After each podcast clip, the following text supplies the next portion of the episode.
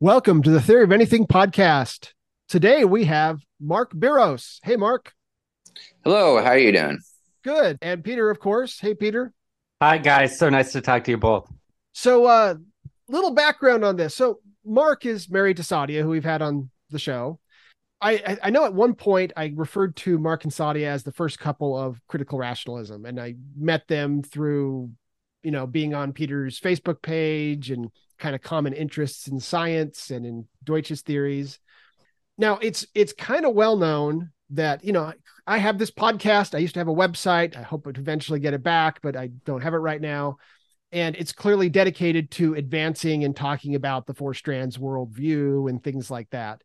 And yet I'm often quite critical of people who are big names in that area. David Deutsch, in particular, I often have criticized his theories on this show so because of that, it's it's not that uncommon to have people who are attracted to aspects of David Deutsch's theories, but are put off by some aspects of his theories, to contact me and to send me messages and to say, I really don't like this, or I've got this criticism, but like nobody agrees with me, and things like that.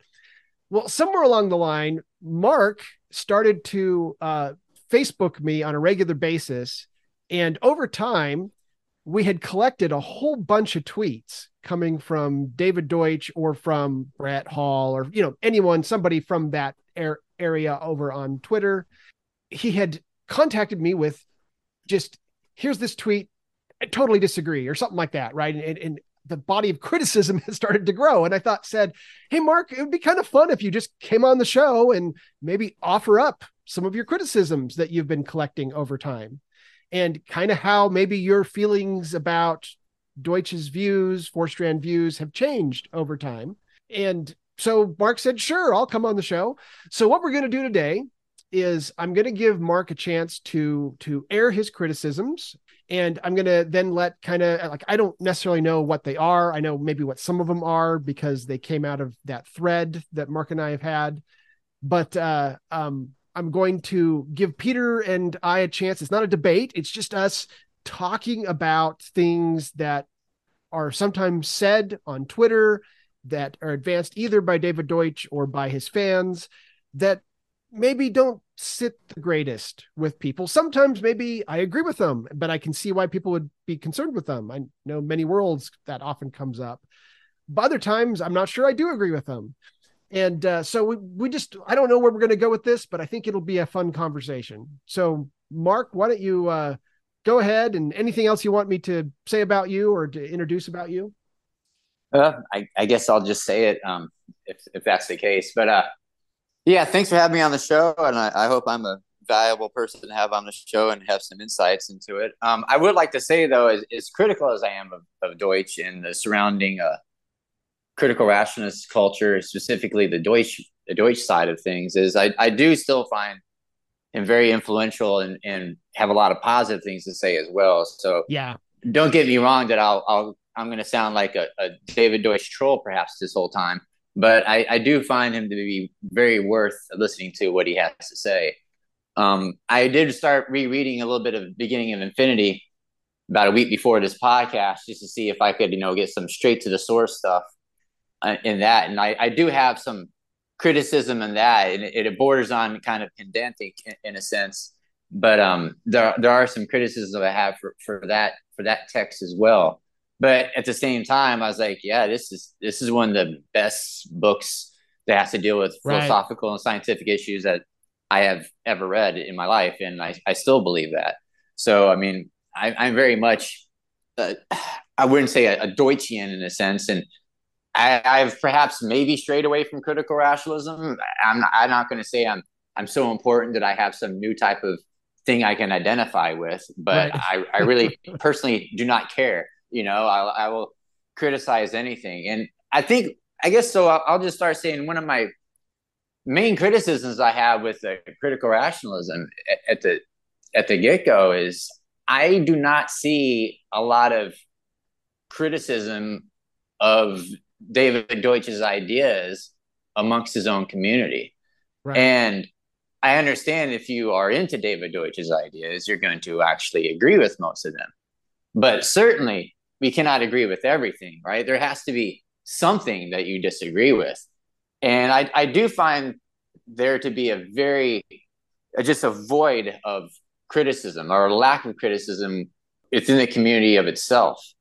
And like, he certainly can't agree with everything, you know, that Hall or, you know, some of the other guys say all the time. Like, he has to say that, okay, this, this, this libertarian onslaught of stuff he just said right here is just completely inaccurate or just nonsense. And I just don't see it. Now, I don't mind, like, my wife's very active and I'll criticize her. I'll be the first comment to criticize oh, I've noticed something that. that, she's. I've noticed Yeah. that. Yeah. So, and she does it to me too. And our feelings don't get hurt. We're, we still very much love each other, you know? Um, our actually, our, our biggest arguments in our marriage have been ones of, of philosophical grounds. I mean, maybe I shouldn't be airing out personal grievances, but we, we kind of got into it one time over Heidegger's uh, why is there something rather than nothing um, metaphysics comment you know and like that was one of our hotbed things that you know she would say it too yeah that's one of our biggest fights we had you know so that's how our marriage works but You know, So, I, yeah. I would I would love to see, you know, the marriage therapist reaction when you guys come in and you're you're, you're having a debate over Heidegger's why is there something other than nothing? That would be awesome. Don't you know, Mark, what Jordan Peterson says about that? That you can never win an argument against your wife because even when you win, you lose. Right? perhaps I, i'm not sure he's the originator of that guy I, I, I hope that Jordan Peterson is not a critical rationalist I, or is he is he part of the is, was i supposed to collect tweets from him Yeah. because i could i could have i could have a field day on that one All But right. yeah, Pete, so Peter, do you since you run the group, and I know that Bruce is pretty qualified for this one, and I know that you see criticism, but Oh, like, yeah. I but I I don't really see it the way uh, I feel I should see it within the group. Fair enough. Well, you know, if you look at the list of the top contributors, which I can, as the administrator, I can bring up, there, I would say there's a pretty good diversity of uh, opinion. I mean, there's a guy who doesn't seem to agree with Deutsch about anything other than many worlds. There's several people who are pretty far left. Um, you know, and then there's there's Bruce and myself too, who have have uh, are not perfectly aligned with with Deutsch um, on some issues. So like like this podcast that Peter and I do, it has extensively criticized Deutsch's ideas, right? And I, I know you're familiar with that. Yeah, and you probably haven't heard every single episode, Mark, but I know you've listened to quite a number of episodes of this this podcast. So I'm I'm sure you're you're aware that we're actually quite critical of Deutsch's ideas. Well, well, there's also a big reason as to why I email you or text you about Right. criticisms I have because Right. I, I feel like they're not going on deaf ears. They're going to some, you know, um, acolyte of, of the group or whatever. Obviously, I talked to my wife quite a bit. So yeah, I, I realize that. So th- that's why that's why you are the person Right. I usually go to on that. Well, no, I you know? suspect that's why you're not the only one who does that with me, right? I mean, like, Mhm. I, I think that there is a group out there that differs from Deutsch on a number of things, and I'm the one who usually gets their private messages. And, and I think that to some degree is exactly what you're talking about, is that they don't always feel comfortable offering their criticisms because they're friends with people. Now, you're talking about Peter's group. I actually think Peter's group does fairly okay. But like if you're on on Twitter, I think it's quite hard to find um, criticisms other than like from me. I mean, there's like a small handful. Um, and I think there's more people that have criticisms, but because they're friends with people in the group and they don't want to offend, offend them, that they keep the criticisms to themselves. Now that, that's an interesting phenomena that is happening, right? That that there is such a strong set of opinions on certain things that the people who have differing opinions aren't so sure they can bring their opinions up, right? And and that was one of the reasons why I kind of brought you on the show is I thought I, I thought you know like some of these people I, I I don't know that they would want to come on the show and talk about their true opinions. Like I knew Mark would want to, so that was why I asked you to do it. Is you, you're you're vocalizing for I think a lot of people actually that um maybe haven't felt the most comfortable coming up and offering their criticisms.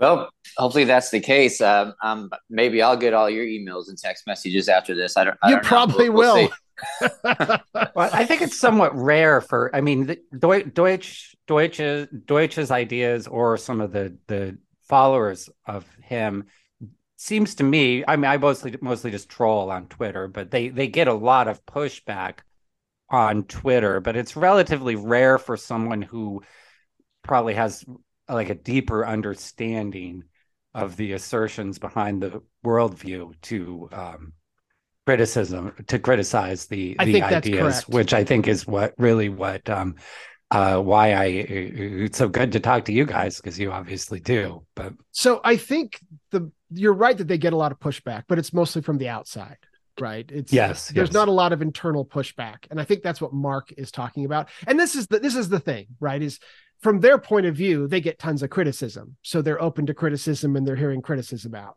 Right. And, and that's true. Right. But I, I think Mark is really detecting something else, which is that those in the group that agree with it, they shouldn't be quite so well aligned. And I don't think they are. I just think that some of the misalignment doesn't come to the surface. Yeah, I feel like it's become kind of cultish in, in, a sense for some people, you know, and that kind of is, you had to use the some, you had to use the c word. yeah, I, I, can't I can't help it, but you know, and like, as much as you know, I feel like critical rationalism should have like you know, if there were commandments, you know, thou shalt not have any authorities of knowledge should be like number one, you know, and and it does seem to be like, well, here's the authority of knowledge, and let my let myself align align myself with that authority of knowledge, and it it does yeah, Twitter I feel like is the worst. You go Twitter on Twitter is the worst. Twitter is the worst. Yeah. And even there are people that I follow people that are kind of um, if you for lack of a better word trolls or whatever, you know, professional critics of some some movement, you know, like there's people that follow political candidates that don't like them that just criticize everything they say. You know, there's there's some people like that on the on the Deutsch Twitter Twitter files, I guess I should say. But um but yeah, I, I feel like Twitter is probably the worst place for that. Um, but yeah, um, so onto the so I started reading beginning of Infinity, and the first thing that I really have a criticism of, and I feel like this is a lot of times with Deutsch, is sometimes it's really not a, a matter of criticism of of the content, or I guess it is the content, but it's almost a matter of degree with which he says things, and he'll say something, for instance, like spaceship Earth, and I'll get to that in a second and then some of the people that follow Deutsch will interpret that as this, and they'll go even farther with it. Right. And then it becomes something completely outlandish. And I'm kind of like, well, wow, that's that's can't be what we're talking about here, you know. And then sometimes I feel like maybe I'll see Deutsch like that tweet or you know give no criticism of it. And obviously, he can't criticize and like or say everything. I'm not saying he has to do that, you know, but I just don't see it as much.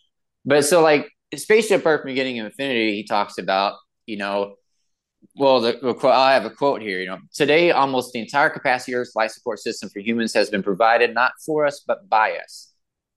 So even that, I I really don't agree with at all in, in the content. So like I get what he's saying that you know we wear clothes and our knowledge has been able to have us to wear clothes, to live in cold environments.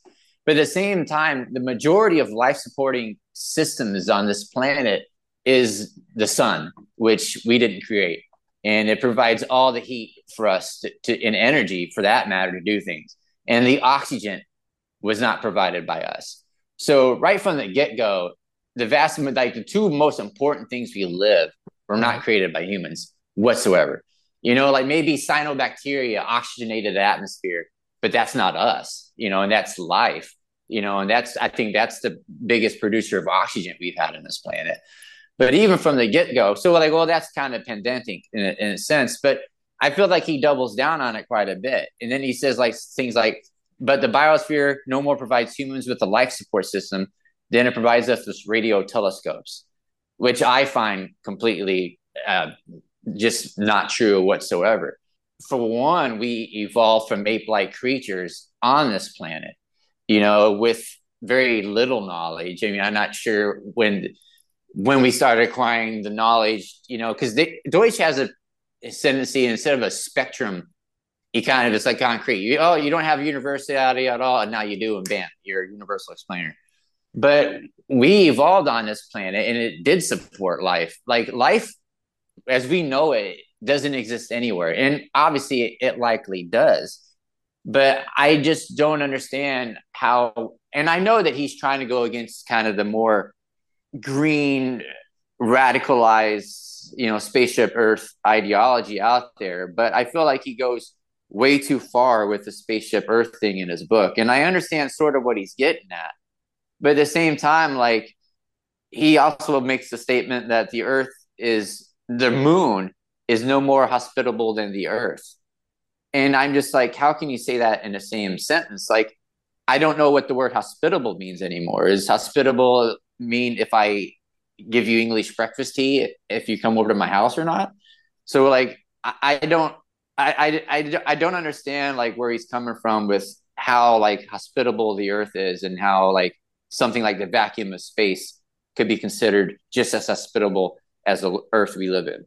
I don't know. To myself, Deutsch's point there makes quite a bit of sense. I interpret him more as saying everything that that takes us sort of beyond, you know, just a basically just an animal existence where we're just following, you know, what's on our genetic code and living in this specific climate in this specific place whereas we we move to the entire world more or less every every climate in in existence it's all it's all about human knowledge right um and you know that's what gives us a a better life it's not in not living in quote unquote harmony with nature it's in using our knowledge to go beyond nature. It, I don't know. That makes a lot of sense to me.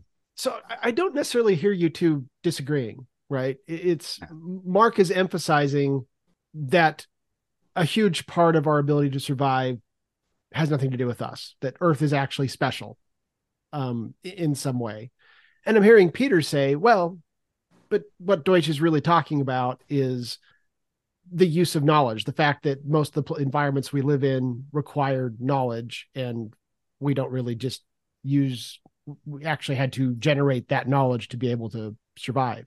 I like the example Mark used though, where he what was it again about the radio telescope? Can you read that again, Mark?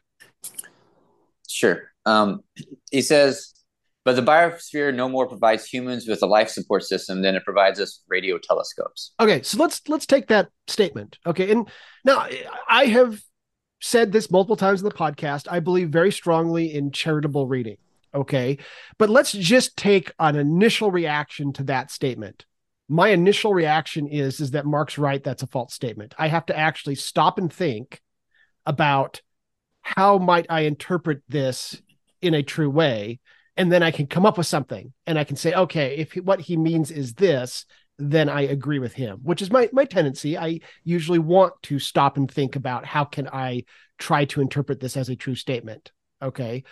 But I can totally see why Mark would say that statement is false. And I think a straight reading of that statement, it is a false statement. Would you disagree with that, Peter? Well, I mean, I I think the most charitable reading is that it's sort of a true statement unless you interpret it very, very literally. Yeah. Um, so yeah, I guess that's that's my reaction. So in what sense is it a true statement and what sense is it a default statement? Let's let's let's look at it that way. Well, what do you think, Mark? Do you think there's any truth to it? I mean, I, I think it's uh, if I, if, I I think he meant it literally when he said it in the book, and I know that it is a false statement, literally. I mean, it's Paley's watch doesn't just show up on the on the heath, as he would say it, with a radio yeah. telescope. You know, so like the Earth is very much a life support system. I mean, life originated on this planet with without knowledge, and you know, unless we take the, you know, and and and people that are slick will say, "Oh, wait a minute, yes, it did," because genes are knowledge, and now we yeah. can go down that thing. Yeah. But like, I, there are two different. If, if I can accept that definition of genes being knowledge, um, but those are two very different types of knowledge we're talking about. And I, I, I understand you could maybe put them in the same, like, you know, this is definition one, this is definition two, but those are two types of knowledge. And they definitely did not come up with the type of universal ex- explanation. You know, universal explainer type of knowledge type of thing that Deutsch is referring to in this aspect. And I, I truly think he he really meant that literally in that. And the problem is, like I said, is I feel like Deutschians or some people will read that and they will, and if he doesn't mean it literally, that they will take that and just run with it. And I, I see stuff like that all the time. I'm just kind of like that. It just astounds me. And like, look, I'm I, I, probably am more of a climate change guy. I mean, I'm not like a green re- radicalist or something like that. Yeah. But I, at the same time, like this Earth is pretty special, man. And like, I, I don't know how we can say things that like the moon is just as hospitable as the Earth is. I mean, for one, it should be like a the degrees of knowledge that you have to attain to make a place hospitable should have some type of like uh, barometer on like how hospitable a place is. Like you need a lot more knowledge to live on the moon to make it hospitable than you do on the earth. So there's yeah. no way I find that you can equate hospitality of these two environments together. They're they're just not. Well, you so, would need need quite a quite a bit of knowledge to live a lot of places on Earth too that humans seem to thrive in. I mean, I, I think it's an actually an incredibly profound point in a way that you know, I mean, no one's saying it wouldn't. We'd have to be. We wouldn't have to be in quite a, a more advanced knowledge state to thrive on the moon. But it's a, it's at least theoretically possible, given this this the force of, of human knowledge. And I think we'll, our species will get there, maybe sooner than than many people think. Okay, should we move on to the next one, or do you guys want to add anything else in this one? I actually feel like that was pretty good coverage of the topic. We can move on. It's fine okay. with me. Um, so I feel that in beginning of infinity, he talks about the importance of testability and predictions, and I feel that he quite often downplays testability and prediction in, in science. And I get at his point that obviously we should try to explain things as, as much as possible. But he often has a lot of criticism about instrumentalism, specifically the Copenhagen interpretation. And he makes it a point that in beginning infinity that prediction does not play that important of a role in science. Now he obviously does say it plays a role, but certainly not the main role. And I'm not saying it presents the main role, but his own definition of instrumentalism in the Copenhagen interpretation is basically that is explanationless. And and it only has predictive power. The the problem I have with how he frames this one is that we progress a lot with quantum mechanics with the Copenhagen interpretation that a lot of those people within that group thought they weren't even talking about. They were to consider some of these things imaginary and it was strictly predictive power and it did wonders. It revolutionized our way of life. So i, I feel that i would much rather have an explanation of why an, an event happens and it doesn't happen. But if you give me a theory that is truly only predictive and it checks out is as great as the copenhagen interpretation does or just an equation of that of that group would do I'm I'm gonna double down on it and say, hey, I'm going with these guys over here that have no explanation because it has done so many things. So I I, I think this is a really interesting criticism. Thank you for bringing it up. This is one that I've been kind of mulling over, and you've put it in really precise terms that I don't think I've been able to. Well, well, thanks. Um, but yeah, I, I and I'm, I, I, you know, it's funny because I like, you know, I've, I've been very influenced by Deutsch, but you know, the whole time I've read Deutsch, I have never been a many worlds person. I have been more attracted to the other things he's had to say. And I know I'm not even going to talk about the many worlds really, but and I don't really have a favorite pet theory of quantum mechanics. You know, I'm just kind of like, I guess it's to say I'm agnostic on it. You know, but I feel that all the all the interpretations of quantum mechanics, I don't feel like have offered really much any difference on predictive power of what will happen. So I'm not really sure like why why isn't predictive power the, the point in, in a sense? You know I, am not saying it's the whole point and i know that explanations enrich our understanding of the world and quite often better explanations with more predictive power will have more predictive power. But copenhagen interpretation underneath his own um, definition of it is explanationless and it's it was very very successful. So yeah can i just I, interject a question here go ahead. isn't isn't the I think one of the things that really convinced me of of many worlds is listening to people talk about the Copenhagen interpretation who completely admitted that it, it doesn't make a heck of a lot of sense. You know, isn't that the whole point of like Schrodinger's cat thought experiment? That there there's well, there's something he brought it up himself, I believe, right? David yes. Deutsch. No, Schrodinger, I think, brought up yeah. the cat. Yeah. yeah. yeah, yeah, That was his his his thought experiment, and the the, the idea was, but the idea was it was a, a reductio ad absurdum. It was right? supposed it was to, to, be. It yes. was supposed to indicate that that the that there's something missing there, which is a more coherent ap- explanation, which I think is provided by by many worlds. At least that's my understanding. But but many worlds and, and does not add any predictive power to that though. It just offers an explanation or, or therefore an interpretation. And okay. to me I, I mostly care. I, I do care about that stuff. But if i wanted to you know be a experimentalist or an engineer i care about predictive power quite a bit you know? And the engineers took the copenhagen interpretation and they ran away with it. And boy did our life change because of that. And i think that's a very positive thing. So i actually yeah. confronted deutsch on this one on twitter Awesome. And he was and he responded to me. So I actually said, "How do you then explain the success of the Copenhagen interpretation and the fact that it did move on to do all this?" And he basically responded back, and I, I don't have the exact quote because I didn't know we were going to bring this up, and I, I don't even know if I could have found it anyhow. But he said it had and it it that the quantum physics has an inherent um, nascent explanation present in it now, here's the thing I agree with him on that. I think that that is absolutely true.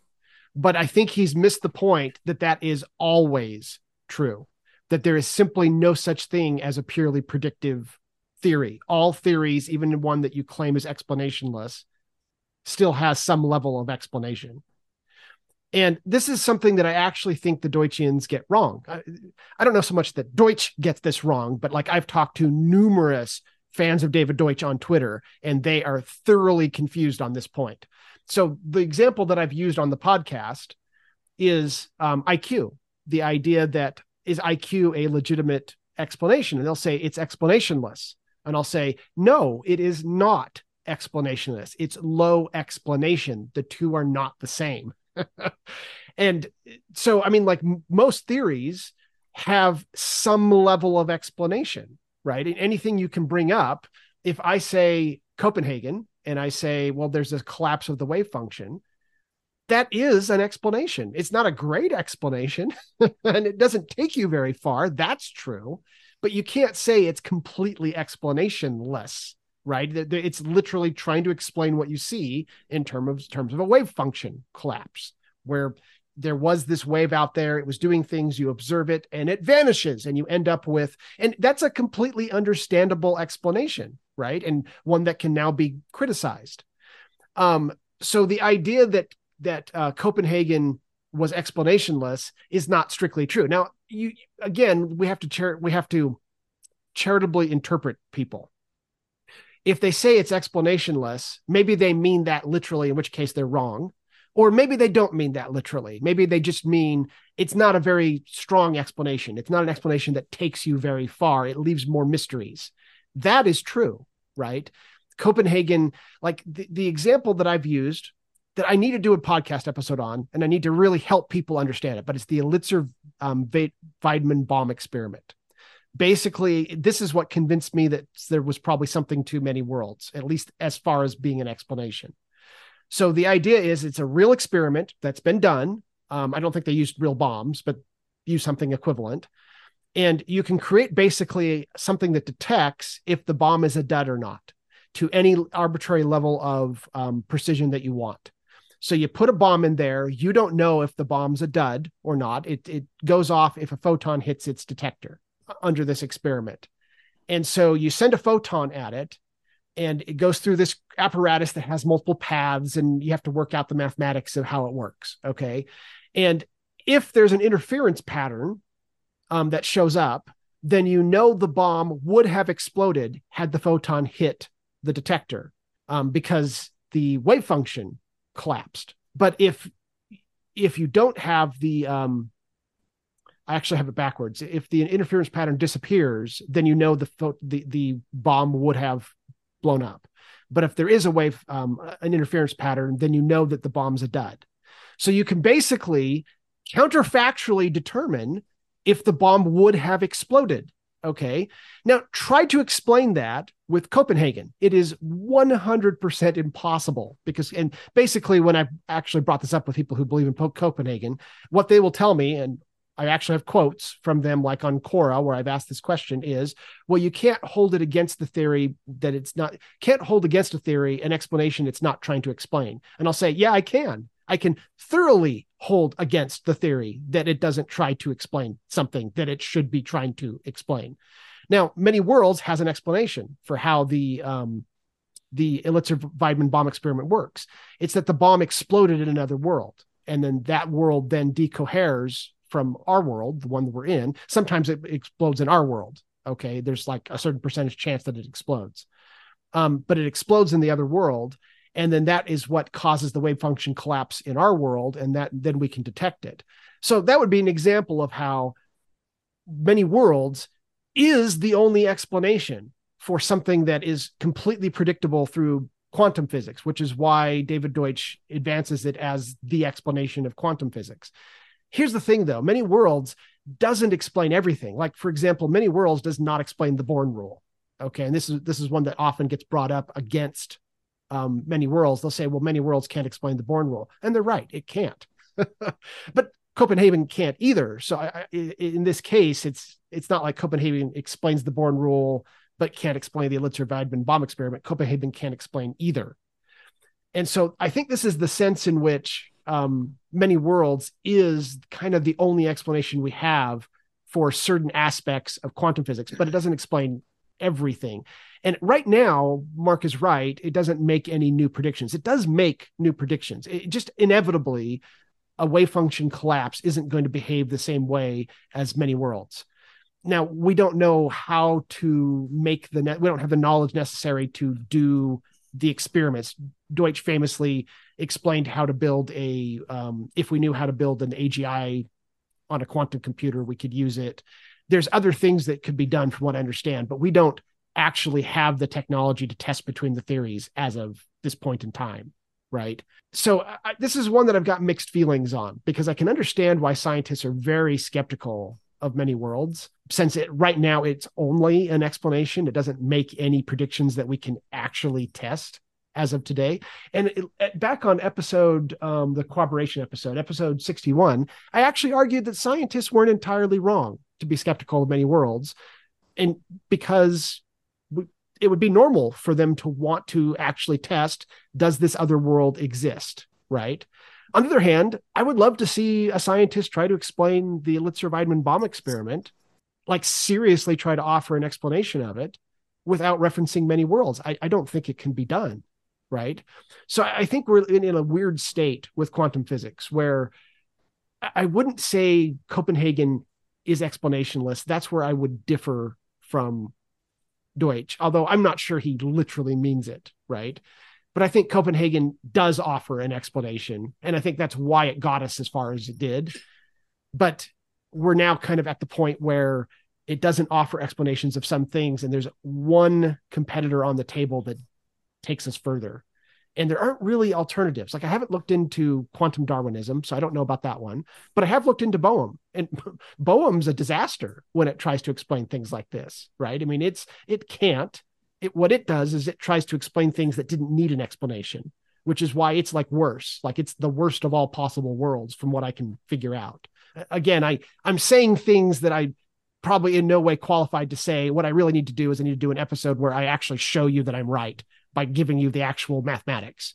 And they're Sorry, not that hard. Yeah, I just have a uh, hope that hope this doesn't take us on a tangent, but the as I understand it, Deutsch originally uh, proposed the idea of a quantum computer to test many worlds. That's right. I mean, he didn't know that it was going to going to start this, you know, ball rolling and people were going to actually make these computers, at least as I understand it.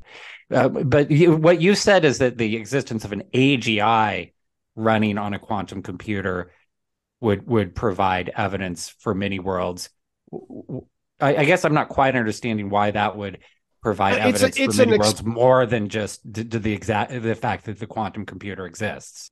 He's recently he's recently tweeted about that, or I think someone yeah he did your your Facebook group on the okay. many worlds. I think I can't say his name right, like Henry or H E R N E. Um, I think he he's gave an explanation for it, but something about how like the AGI will experience the it's quote unquote yes. entanglement or the branching of the multiverse, and for one instance, like experience both both worlds at one time, and then and then like collapse or something like that into only one. Which I I I I I went through it, and I just not sure I really agree with that, or I, I maybe I don't understand it, but that that didn't really sit.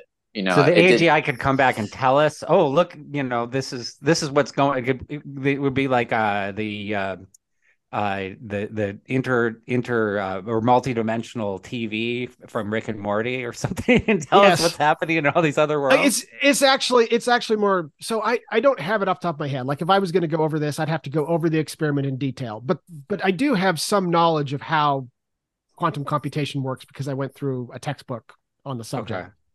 And uh, from what I understand, what Deutsch is saying is reasonable right? That it's if you actually had an AGI running on a, a quantum computer, um, it would be, it would have to be able to experience things, right? And it, and so it would be able to report back um, different things. So if I recall, the experiment was that it would because of just the the the the mathematics and the physics of how a quantum computer works. Um, if it was many worlds, then it would be it would report one way, but if it was a wave function collapse, it would report a different way so it would come back and it would be able to say yes such and such happened but i don't have the information as to um, what the answer was. And, and, like i can't remember exactly how it works out but it actually works out that the two theories make a different prediction. So it requires knowledge of agi to be able to run the experiment um, because of the way the experiment was set up but it's not a it's not an unreasonable experiment. It's an actual experiment that would be an example of how Copenhagen and many worlds do in fact make different predictions. Well, that cl- clears that up for me. I was kind of wondering. You could do you could do a whole podcast on that because even in my head, I have all kind of things to say about that that would sidetrack us. I would think. Yeah, and you know what? I don't know it well enough off top of my head. I would I would want to actually sit down, go through it. My initial impression was just based on my knowledge of how of quantum computation works is that there was nothing unreasonable about this proposal but i i like didn't work out how it actually works. I mean you'd have so, to have a pretty good theory of consciousness to be able to know if the agi is there and you have to trust what it tells you what it experienced and all, all kinds of things like that. You yeah. know, you would have to take for granted so this is going to sound anyway, weird, but I'm fairly certain that this isn't an, an, uncommon way that they talk about things. Like it seems like when I was studying Bohm, they did something really similar where they they they worked out um, what the experience would be of an AGI. I like I've seen this. Like I think this is a thought experiment that's been around inside of quantum physics anyhow, and that David Deutsch was exploiting it for many worlds. So we're tying this into the testability and prediction thing, and you know, and and you talked about how you know everything has some type of explanation to it, and, and I tend to agree with that. And and so well then you agree with Deutsch, but Deutsch doesn't seem to agree with that. You know, he seems to have a hard line between explanation and no explanation. Because I've talked to instrumentalists or Copenhagen guys that say, "Oh, collapsible wave function is an explanation," you know, and I'm like, well, I guess it's one. It's not one I'd prefer, you know. But you know, all theories kind of have a, a, part where, okay, yeah, I ain't got enough. I can't explain where this comes from. You know, I don't. I don't expect many worlds to explain what the uh, where the universal wave function originated from or something like that. Oh, right. I got you. You can't explain that. Your theory is explanationless, you know? So it, there always seems to be some catchy thing that you can't explain this, or your theory is, you know, not all the way true or something. I, I think a more ac- I think a more accurate statement would be that many worlds is a deeper explanation than Copenhagen. And that, that way we're not better. yeah, that, that way we're not declaring it a non-explanation, which then is like not literally true. But I think it's absolutely a deeper explanation of quantum physics. It it literally answers like you think about a lot of the mysteries of quantum physics that people almost treat almost sacredly or like magic, you know, that get picked up by new age crystal people or something like that many worlds literally answers like 90% of the things that they try to exploit right it, it, explains what that quantum physics is actually a local phenomenon it explains how that can be and yet it can seem like it's not it offers explanations like, like i said of the Elitzur Vaidman, Vaidman bomb experiment it explains numerous numerous mysteries of quantum physics and it demystifies it not all the way. It not all the way. I'll admit that, but it goes so much further than the other explanations that are available. And so I, I don't think there's any significant doubt that many worlds is the deepest explanation of quantum physics that we currently have on the table. But I, I, I agree with you that you cannot literally call Copenhagen merely prediction and explanationless. I just don't think that's true. By the way, if it were true, you wouldn't be able to test between them like David Deutsch is proposing. Like you, how would you be able to do that if it, well, if it doesn't have an explanation behind it? I guess if all of your equations you just say are, are, predictive only, you know, whether you use Heisenberg matrices or you know Schrodinger equations, so this this is just a meaningless equation, but it predicts all these things. I guess you could probably frame it in that way and maybe maybe make your argument. I, I suppose. Um, but you know, the problem I have with the explanation that many worlds gives and one reason why I won't subscribe to it as much is then it, it lacks the observation evidence that I would like to have. For instance, yes. it will explain if the bomb went off or not, but I don't ever see the bomb. You know, I have right. no evidence of this at all. And I feel like as much as he seems, as much as, and especially the Deutsch community, I feel like does not give enough credence to the importance of testability and predictability in science. They really downplay observation. And I'm not sure if this is just a, a coping mechanism that many worlds people have that, oh, well, observation is not as important in science as you think. But I think it's very important and one of the most important things, you know. And I'm not going to say what's more important than the other, but I think we need all of these things together. It's not like one thing's more important than the other. We need everything. And I understand because then they'll frame, well, everything's theory laden, so therefore observations don't matter because there's a theory behind it. But it's kind of like a chicken or an egg thing. Like, well, we didn't just become born with theories unless you're going to say that you know my instinct to suckle from a breast is is is a theory. You know, I mean that's more of a Which gene Popper, gene Popper knowledge thing. Yes, Popper says Popper does use the term theory. Yes, but it's a genetic knowledge thing, it and is. not not a you know something that comes from our brain in a sense. That is you correct. know, and um, so that is that is one of the misunderstandings Deutschians have, by the way, when they talk about theory laden. Popper's idea of a theory laden um, observation included genetic theories and had to include it, or it didn't work. So yeah, I, I, don't know how else it could, and that's the only way I could see getting around it, you know. And maybe that's fair, but like I said earlier in the podcast, I feel like there's a very important distinction between genetic knowledge, if we define it that way, and knowledge coming from a universal explainer. Right. Those are completely different. Don't you think that the baby who has the impulse, maybe the basic impulse to to suck is is there, but then you know the baby is going to forget about it pretty quickly if it doesn't doesn't go anywhere. I would think. Whereas, so it is kind of a theory in a way that a testable theory. I you know, I, I have two nephews. Well, I've, not two. I have four nephews and nieces. Yeah. And um, I guess I have two nephews and two nieces. I guess that way. But besides the point, um, I've always been fascinated by how yeah. these beings create knowledge. You know, like what happens yeah. in their brains, like that they all of a sudden can even start to talk. And uh, quite often, when I think about these problems, I think about a newborn, and I don't feel like they are born with any theories of how the world operates, and then somehow they seem to make it work and before you know it they're walking around they're they're talking to you you know yeah. and I I have been completely fascinated by that my entire life, and I have I have never seen anyone give a, a great explanation of how that that light bulb really ignites in, in, somebody, and I really don't expect anybody to. Yeah, I mean, it's I, one of the most interesting things I've seen in this this world is watch watching that process when they start start talking and interacting with the world. It's it's like a miracle. Yeah. Yeah, and so you know, and and they will say, and Deutsch will say, our observations tell us nothing about the world.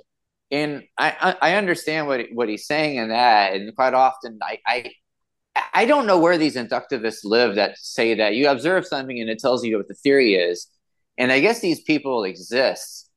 I have never really seen it explicitly said too much.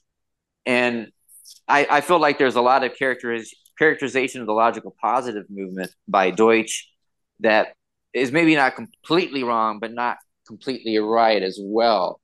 And a lot of those logical positives guys somewhat agree with Popper's criticism and, and change their ways. I mean, some of his advisors were the main guys of that group. Um, and he was very he was very influenced by them as well too. I mean, he kind of took logical positive and, and turned it around in a sense. That's why mm-hmm. some people consider him part of that family. I think he's part of the family. Uh, he's a little different, but I'm, I'm not going to sit there and call him logical positives, and I'm not sure that's that important. But but to me, like like so Herschel discovered infrared light and he was doing an experiment he was he was figuring out how the different wavelengths of light would like have different temperature readings or something like that he was he was doing his um testing and he noticed that one part was reading something different than what it should have and it was invisible like you know there was nothing there so he, you know as any reasonable person would think or oh, something wrong with my testing apparatus you know and then he went and tested that, and, and then there wasn't. And then he realized that, okay, well, if I test something right next to the red portion where infrared would be, you know, and then go a little farther, you know, and he got a different reading, you know, and it was consistent all the time. And I understand that the observation didn't tell him that, like, you know, red alert, that's infrared light. But to, to act like him observing that didn't give him an idea that, hey, something exists here we think we, you know, it, I wouldn't say it's self evident. And I understand, like, you know, I'm reading too much into it in a sense, but like, I don't see how that observation doesn't tell you that, hey, there's some invisible force here that you, need to investigate. And quite, and quite frankly, it's probably related to all the spectrum of light that you're seeing, you know? So I know that observations don't tell us what the theory is, but observations really give us a good idea of what to look at. And obviously, we're a person that has explanations and we're trying to develop theories, but sometimes I feel like it's quite self-evident what these things are telling us to look for in a sense. You get what I'm saying? It's, it's hard for me to word it in a way that doesn't say what well, you are telling us that observations are telling us okay, let, what let the me, theory let, is. But let me give you a really straightforward example of what I think you're saying. Okay, so let's. I often get out away from science and I use like a murder mystery instead because I, I that's just different enough, right? So I come in and I see this person who's dead, and there's this knife in their back, and you know the the butler's fingerprints are the only Pearson's fingerprints on the knife. Okay, in a certain sense, to try to say that that observation told you nothing and it's and it's theory laden and really you only use it to have take existing theories and test between them that's bizarre right i mean like obviously the first thing i think of when i see that knife in the person's back is a that's the murder weapon. And when i see that it's the butler's fingerprints on it it's this is the butler's knife and he did it right? And so to, to suggest that i only used this observation to take theories that i have and to test between them like it i have to like I, I can figure out a way to make it say that, but I, I have to like twist myself in knots. I might as well just say, look, this observation suggested that the butler did it. Right. And and basically confirms that the butler did it. Unless someone can show me some other explanation that I can't think of right now. you know uh, and so I, I, understand exactly what you're saying is that the way they often talk about this they're missing just how powerful observations actually are in in the actual way we use them in real life right and so uh, anyhow, I, I, before I say too much more, I actually would like Peter's take on this. I was just trying to sharpen Mark's point with the example of the knife. Well, I again, I, I I find it. I hear what you're saying, but I find it to be quite a profound point in a way that that observe that science really is about explanation and not uh, observation.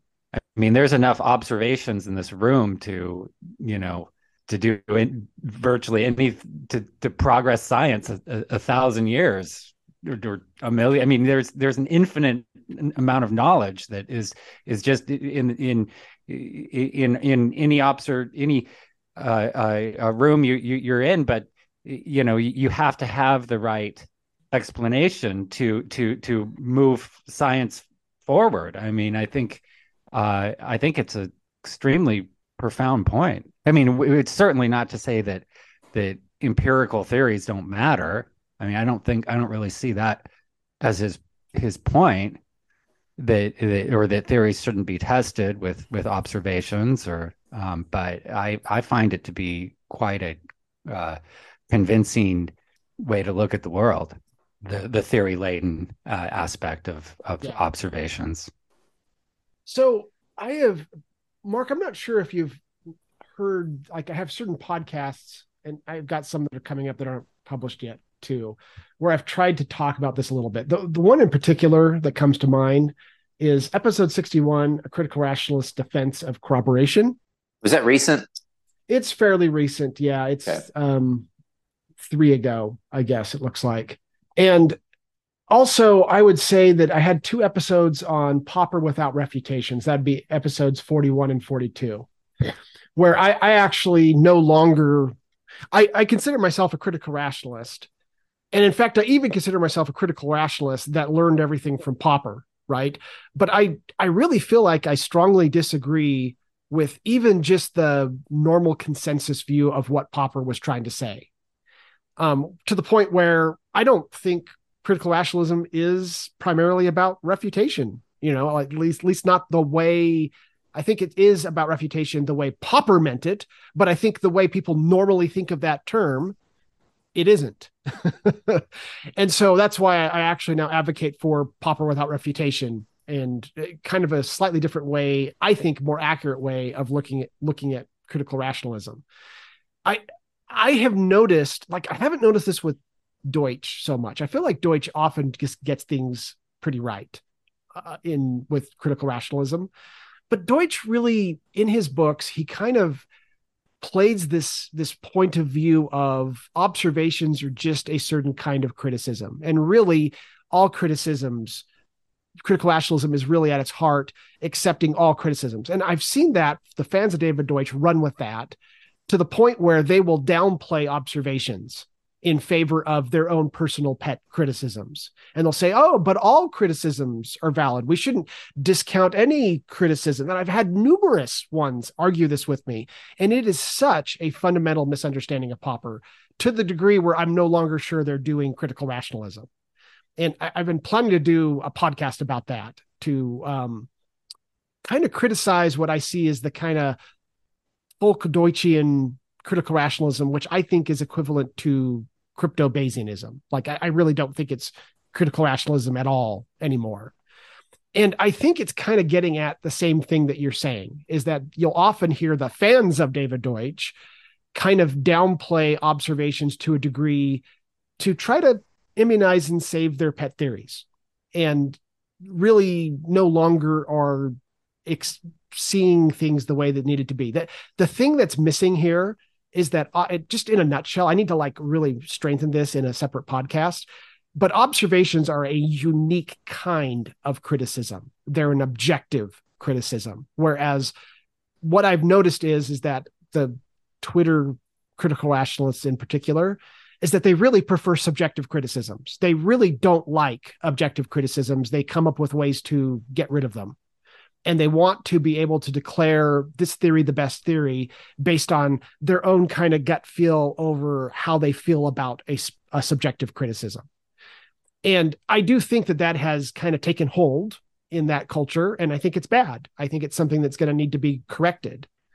Um and really, I don't think Popper was wrong about this, and I don't think that Deutsch was wrong about this. But I do think that it, that the way Deutsch worded things did lend itself to this kind of uh, anti-critical rationalist stance that captures the language of critical rationalism without the spirit of critical rationalism.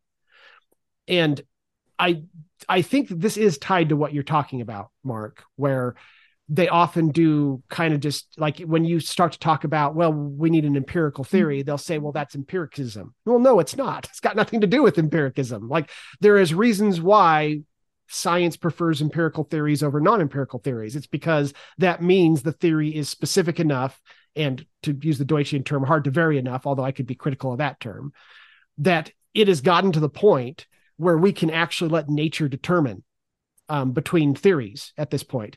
And when you want to advance an alternative theory and you haven't yet made it testable to the point where it can be experimented through a critical uh, through a um, a crucial test, then your theory is not ready for prime time as far as a scientist is concerned.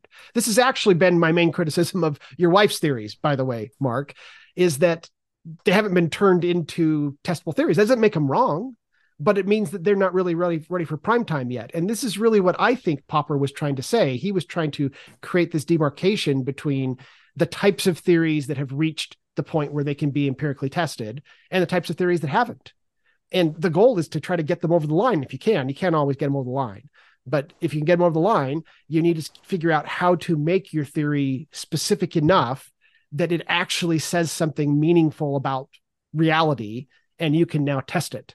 And then the criticisms are now objective because anyone can test it, anyone can try intersubjective. He sees the objectiveness of science as coming from the intersubjective nature of tests. I thought your your airplane example before really hammered this home.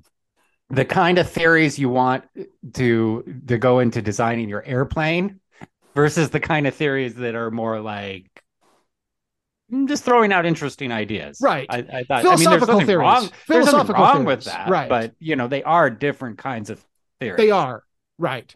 And this is really what the demarcation criteria was supposed to be with Popper. It was actually trying to, in essence, say empirical theories are special and here's why. And that's been lost entirely with the, the Twitter, the Twitter critical rationalists. I, I, I don't get any sense that they see empirical theories as special anymore. Um, and whenever I have a conversation with them, they'll always say, Well, my theory has got a better explanatory theory than yours. And it's like, Yeah, but it makes no prediction. So it's not the right kind of explanatory theory that counts. Right. It's it's one that accepts all outcomes. It's one that accepts any possible set of data. It's exactly what we mean by bad explanation. Um, and I I guess I agree with Mark if what he's really getting at is that that we have gotten to the point where we are significantly downplaying the specialness of empirical theories and why observations are the gold standard for criticism. And there is no equivalent maybe logic maybe being a logical contradiction could be an equivalent gold standard. I could probably think of a few similar examples that aren't strictly experimental observations, but there there's not many, right? I mean, like there is a reason why science makes progress by moving everything to be an empirical theory and then tests it and tests between theories using actual experiments. And that is why science has turned into this giant output of of knowledge that continually churns out stuff and we just keep getting better with it. Whereas philosophical theories that can't be tested they all sit around forever and we debate them forever. We still have people debating aristotle's metaphysics right? And and who are still advocates for it. And there's just no way to ever separate the wheat from the chaff because we can't figure out how to make a theory like that get over the line into the empirical camp. So I, I I think, uh, Mark, I don't want to put words in your mouth, but I think I actually think you're getting at something that's a completely valid criticism here. But I would put it the way I just put it. It's not that it's not that there's anything strictly wrong with criticism over observation. It's not that observation isn't ultimately about selecting between theories because that that is going to turn out to be true once you really understand it. But I do think that observation is experimental observation is the gold standard of criticism period end of story yeah i don't i don't disagree with much anything you've had to say on that at all. But yeah, I just feel that sometimes observations do really push us in a direction like you probably should look more into this situation right here. And obviously, it doesn't tell us what the theory is, but I don't know what Herschel would have thought that that possible heat source would have been other than something related to the electromagnetic spectrum of light. Right. You know?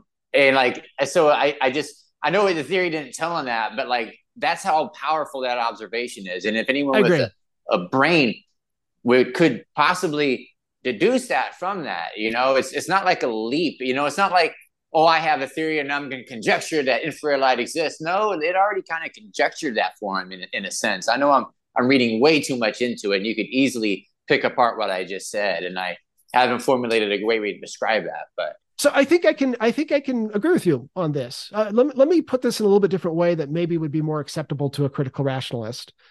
I I do think that it's not true that we always have explicit theories and that we're testing between explicit theories. And I, Popper n- not only never says that, but he says the opposite of that, right? He talks about how um, a problem shows up, we have this observation and it startles us.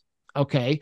Well, we may have no specific, explicit scientific theory that said you should not have that observation. But the very fact that it's startling, this is Popper. I, I don't have the quote handy, but he actually said this, right? I'm not making this up.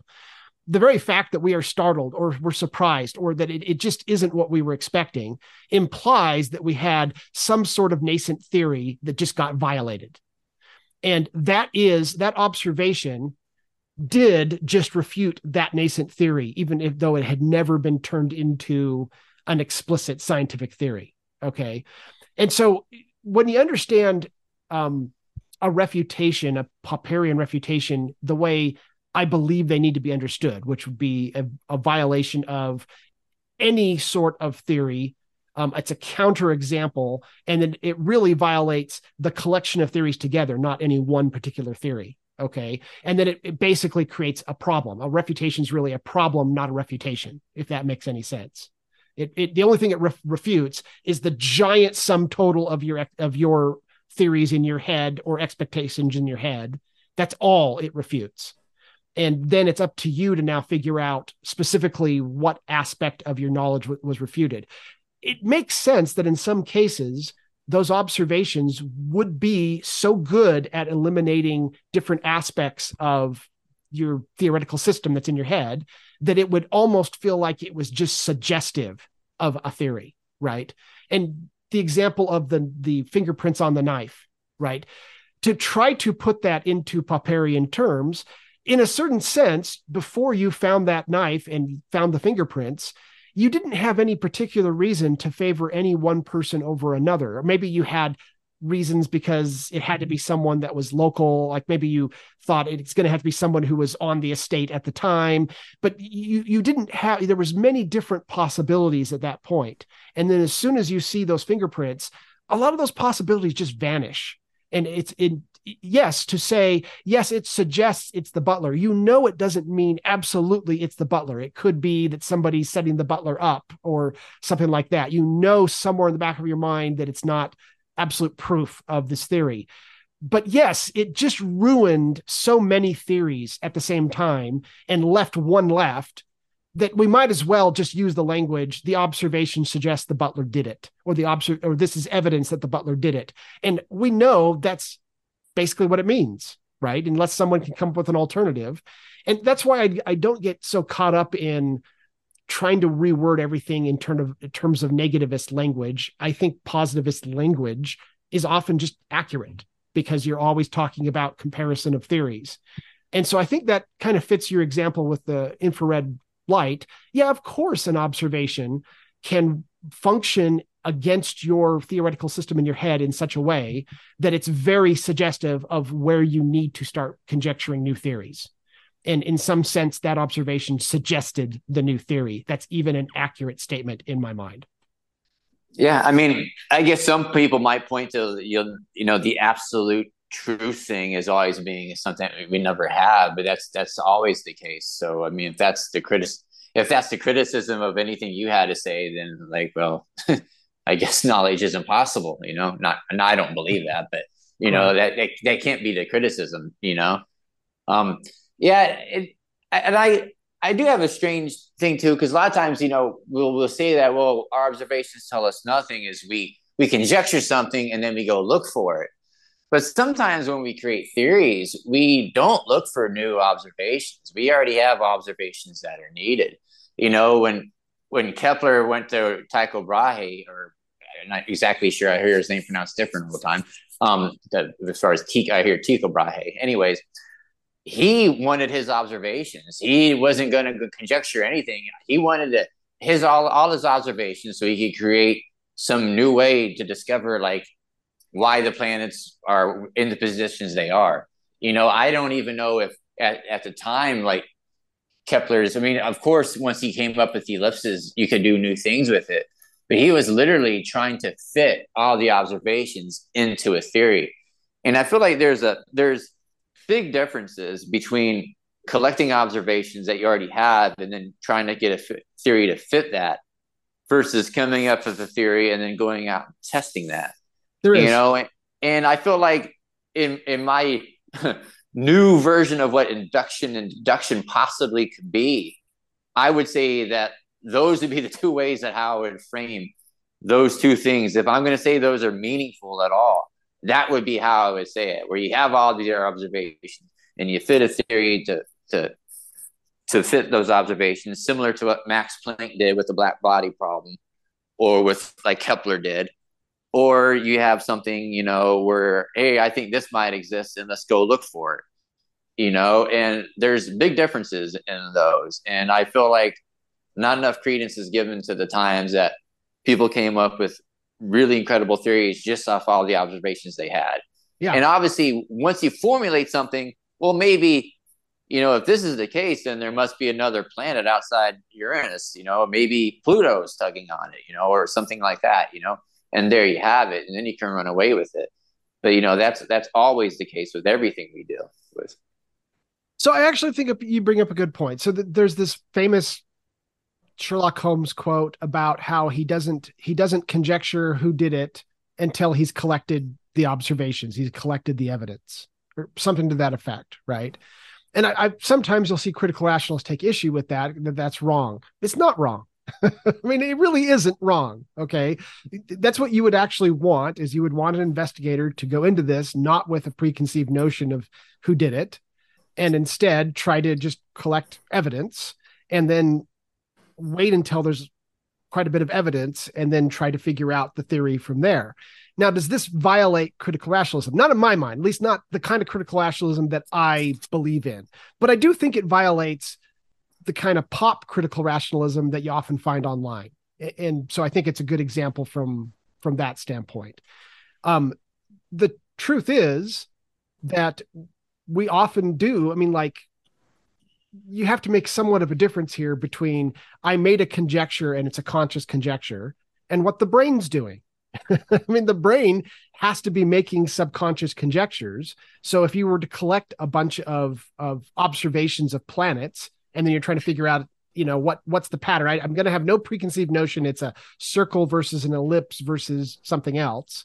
You know, I'm just going to collect those observations. Well, that makes sense. And then your brain's still going to have to find a pattern. The, observations by themselves aren't the pattern, but your brain's going to try to find it and so I think at some different level of knowledge making, you still have some sort of conjecture and refutation, or maybe that's not even the best term, variation and selection process going on, um, evolutionary epistemology process. And that is still happening, but it may be entirely subconscious. And calling that induction may not be the worst thing in the world. I, I've I've argued that what induction really is is critical rationalism right? That induction was never wrong to begin with. It was critical rationalism. That I, that statement probably requires a lot more explanation than i can give in this podcast and i'm planning to eventually do a podcast where i'll talk about it more. But um, popper never really claimed um, strictly speaking that uh, he suggested that his theory could be called induction. It was the way in which induction took place. There's a certain sense in which he proved the existence of induction rather than refuted induction. It depends on what you mean by induction. He refuted a certain theory of induction but he showed that the basic idea that you can reason from observations to a theory that that actually works and that conjecture and refutation is how it works so from a certain viewpoint i think that's exactly why it just makes perfect sense to to go out and collect observations and not have a preconceived notion first and i think that's actually very consistent with the way uh, uh, the correct view of critical rationalism works I have a question for for Mark. Um, Sure. do, you, do you see? Do you read Popper as more uh, ex- advocating for a uh, attitude or a methodology?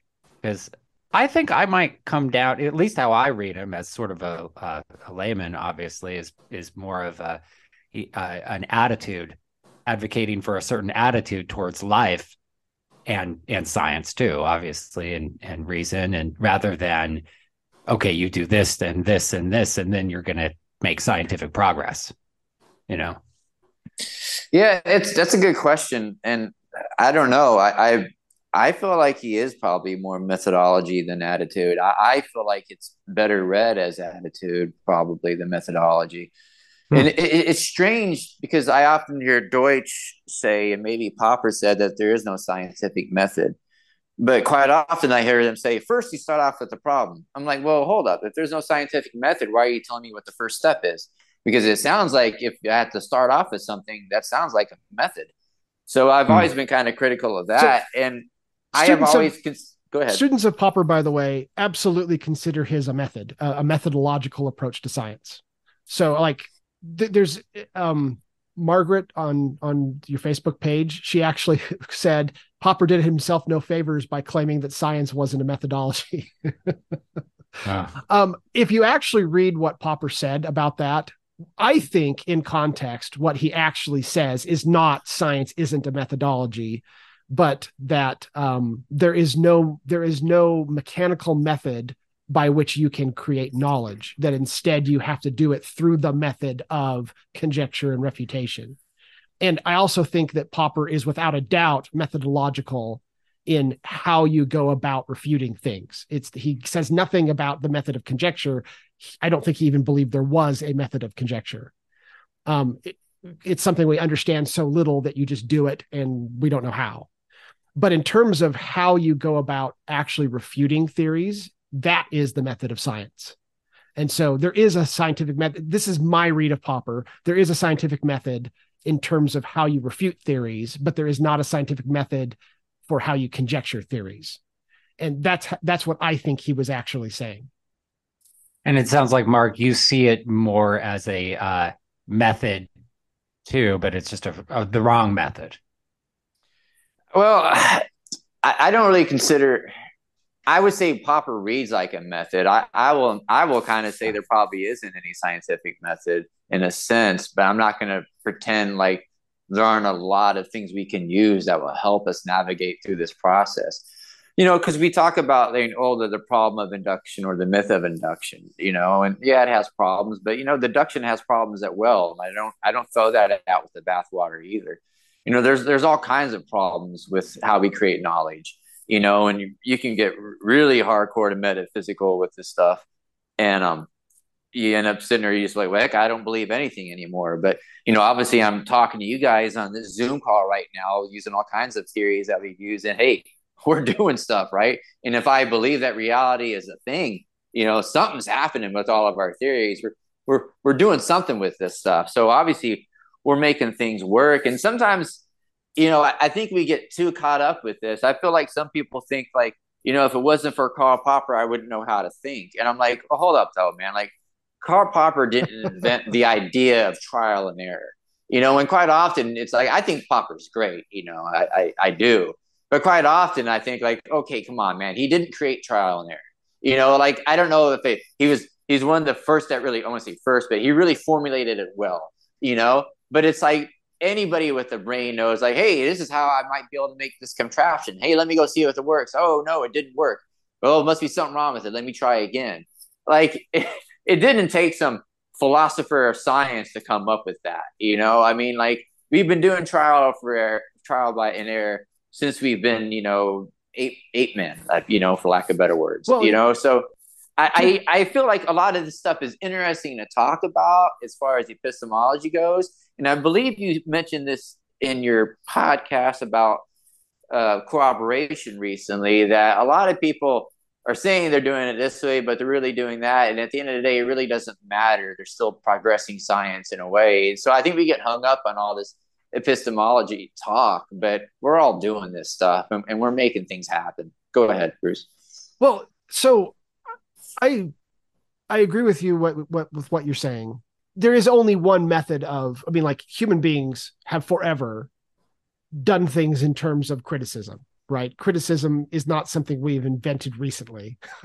I mean like that'd be silly, right? You reason by conjecturing ideas and criticizing them. That- well, I mean, sometimes the criticism could be the observation, or the criticism is just like, "Hey, I tried to create right. a bike and it didn't roll down the hill." right. You know, you didn't need someone to tell you that. It, that criticism was in the test.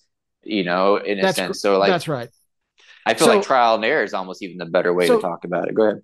You're right. So evolutionary epistemology is a generalization of Popper that uh, Carl uh, Donald Campbell um, coined the term, and Car- Karl Popper strongly endorsed the theory. But evolutionary epistemology is variation and selection, basically. So it, it's the generalization of conjecture and and refutation, or what we might say conjecture and criticism could even be considered a a broader form refutation being like an experimental refutation criticism being any kind of criticism, including experimental refutation.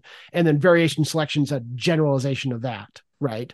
That is how people think. They can't not, they can't think, they can't reason in some other way. Okay. And this is this is one of the reasons why when people talk about, oh, the positives, you know, the Bayesians believe in com- confirmation and that's impossible. It, it, it's like, look, it's impo- if it's impossible, then the Bayesians can't believe it, can they? You know, they may be using the the word confirmation, but they can't literally mean it. And in fact, if you actually, I was this is what I was talking about at the beginning of the show before we started recording.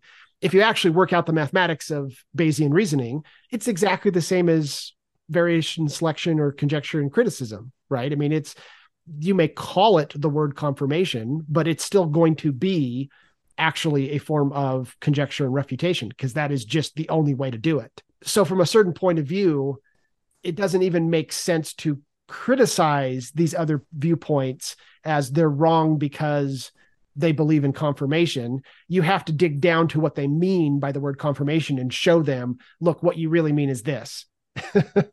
and it's because of that, I think that um, a lot of the debates in philosophy over epistemology are a waste. You know, it's mm-hmm. everybody's just talking past each other, and we should just probably dig a little deeper and we can see that there's actually quite a bit of overlap between the different theories. Don't get me wrong here. I'm not, you know, Bayesian epistemology, I'm not in their camp. They get certain things clearly wrong, right? That I think critical rationalism corrects. But I don't think that they're strictly entirely at odds with each other either. I think that there's a translation you can do between them where you find out that they've actually got heavy, heavy, heavy, heavy overlap between the epistemologies. And then I think critical rationalism is the one that's more accurate of the two. So I, it's from that point of view, what did Popper invent then? Right? Since everybody has forever been doing conjecture and criticism, then what is it that he brought to light? Well, that's an interesting question and probably beyond the scope of this podcast. But I think the most important, one of the most important ones is he figured out what made empirical theory special. He figured out that there's a certain kind of criticism that's an experiment and how you use that to eliminate competing theories. And that's how you actually reason from observation to theory. And basically through the concept of refutation, where you find problems with the theory and you eliminate them and you, you're left with whatever theory's left. I think that's something nobody had noticed that, that they were doing all along. And that was why science was special compared to philosophy. Honestly, compared to philosophy, science is special. this is probably going to offend philosophers, but I think it's the truth anyhow that the reason why philosophy kind of forever stays mired in conversations and science keeps moving on is because science crosses that special line where now the theories to the point where you can actually use empirical tests on them. And I think that's actually what Popper discovered. It's one he did a whole bunch of things. There's so many things Popper did, you can't really boil it down to one thing. And I don't think it was actually the whole negativist uh, positive divide was I don't think that was nearly as important. I think that that turned out to be an important point, but uh, I think that I almost turned into a negative because now people are, if you're a Popperian, you all you you react to people's language rather than to what they're saying, and I think that's a problem. And that's I call that the Popperian war on words, right? Where somebody says, "Oh, well, there's evidence for this theory," and they'll react to that phrase, totally missing the fact that it's a correct phrase the way it was used. You know, let's the example I've used is medicine. You're trying to test if the impact of a medicine was due to the medicine or if it was just placebo effect. Okay. And then you do this giant experiment and then you say, oh, well, we have evidence for that the medicine works. You're only testing two obs- two theories. You've intentionally got it down to two theories. The having somebody react and say, "Oh no, you can't say it's evidence for the medicine and which i've seen Popperians do. It's just stupid right? Because there was only two theories. Okay great. Call it instead. It was evidence against the theory that it didn't work. It's so awkward. You might as well just say it's evidence for the theory and we all know what you mean. And I do think we get this Popperian war on words where they they read Popper at too surfacey a level and they see it as positive versus negative language when that really wasn't what he was talking about. He was actually talking about why empirical spirit theories are special and how this unifies all knowledge creation through evolutionary epistemology. At least that's my take. Yeah, I think some of the more interesting things Popper has to say are in some of the footnotes of some of his greater texts sometimes, I've or at least maybe that. and maybe that's the part like, hey, I don't understand what he means by this. He certainly can't mean this. And then then he kind of gives an explanation for it. Like, okay, there, that's that's what I wanted to hear. Because right. sometimes he he does seem like when you read him as a naive fallibilist in a sense, you know. And I don't. He doesn't really. He's really not that. But you kind of have to dig kind of deep sometimes to see that, or you know, the decar- demarcation between science and non-science. They're empirical versus non-empirical, and you know, people want to just drag that onto you too. And you know, that's it's a little more subtle of an argument than people than people think. I agree. Um, and I, I do feel like Popper sometimes does himself no no service, right? I think sometimes he has picked language. I think he usually has had reasons why he picked that language, but I think that ultimately, like the word refutation, I just after having so many people misunderstand Popper on this point, I, I it's it would be hard for me to say that I think the word refutation was a good word. I think it was a terrible word. I think that he should not have used it, right? It's because it so much means that you can, by observation, directly with one observation, you can refute a theory, and that never happens, and it never will. it just it just isn't the way things work right? And so much of the debate around popper is well that can't be true. And it's like you know what? He never even said it to begin with. Uh, but he did. It sounds like he said it. You read him and it sounds like he said it and that's why everyone's confused. So I think it was a bad choice of words. Could we dig down on what uh, what a, the difference between a naive fallibilist and a fallibilist is? Well, I guess I guess naive fallibilist would be that one single refutation of any theory would be a you know a complete refute. Well, yes, I guess I'm, the tautology in a sense would, would disprove that theory. I guess I will say. You know, I, I think that would be naive fallibilism. You know, and and you know, like a naive realist, I guess, right? You believe you can get absolute truth or something like that. Could, we call it a naive refutationist, maybe? Either way you want to frame it, it's fine with me as long as yeah. the same words for the definition are there. so, but, I I think that that is how most people read Popper. Is that with a single ref, single observation you can entirely refute a theory, and I think that is just false because it's always that you refute the theory plus the background knowledge. Well, then, if all theories are, are, are, are if all observations are theory laden, man, we got a big problem there because you have to you have to use a theory to refute a theory, and then refutes all the background knowledge theories, but you use all your background knowledge theory to have the theory laden observation. You know, I mean, there's all kinds of problems in that, and and I think Popper has a lot of stuff to say, and I don't I don't mean to like endorse instrumentalism, but at the end of the day, if I can talk to you on a Zoom call with all this technology, we're doing something right, you know. And like, I'm not saying it's imaginary. I think that there's a lot of real things that are happening, but like at the end of the day, I care about having Zoom calls, you know, more more than I do about the reality of certain things. You know, obviously this is a real conversation. You know, so but. you know, I have argued on my blog back when I had a blog that um, I am often an instrumentalist, right? I mean, I, I, I don't see instrumentalism as a entirely false theory any more than I see in, induction as an entirely false theory.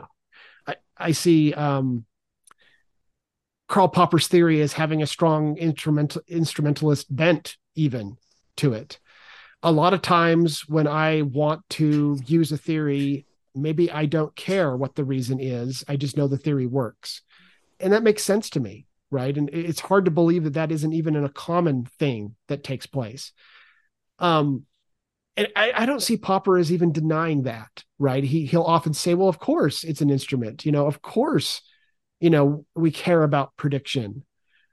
And um i think instead the right way to read popper there as is as subsuming these other philosophies. He explains why instrumentalism was largely true. He explains why um, inductivism was largely true. He explains why positivism or logical positivism were largely true.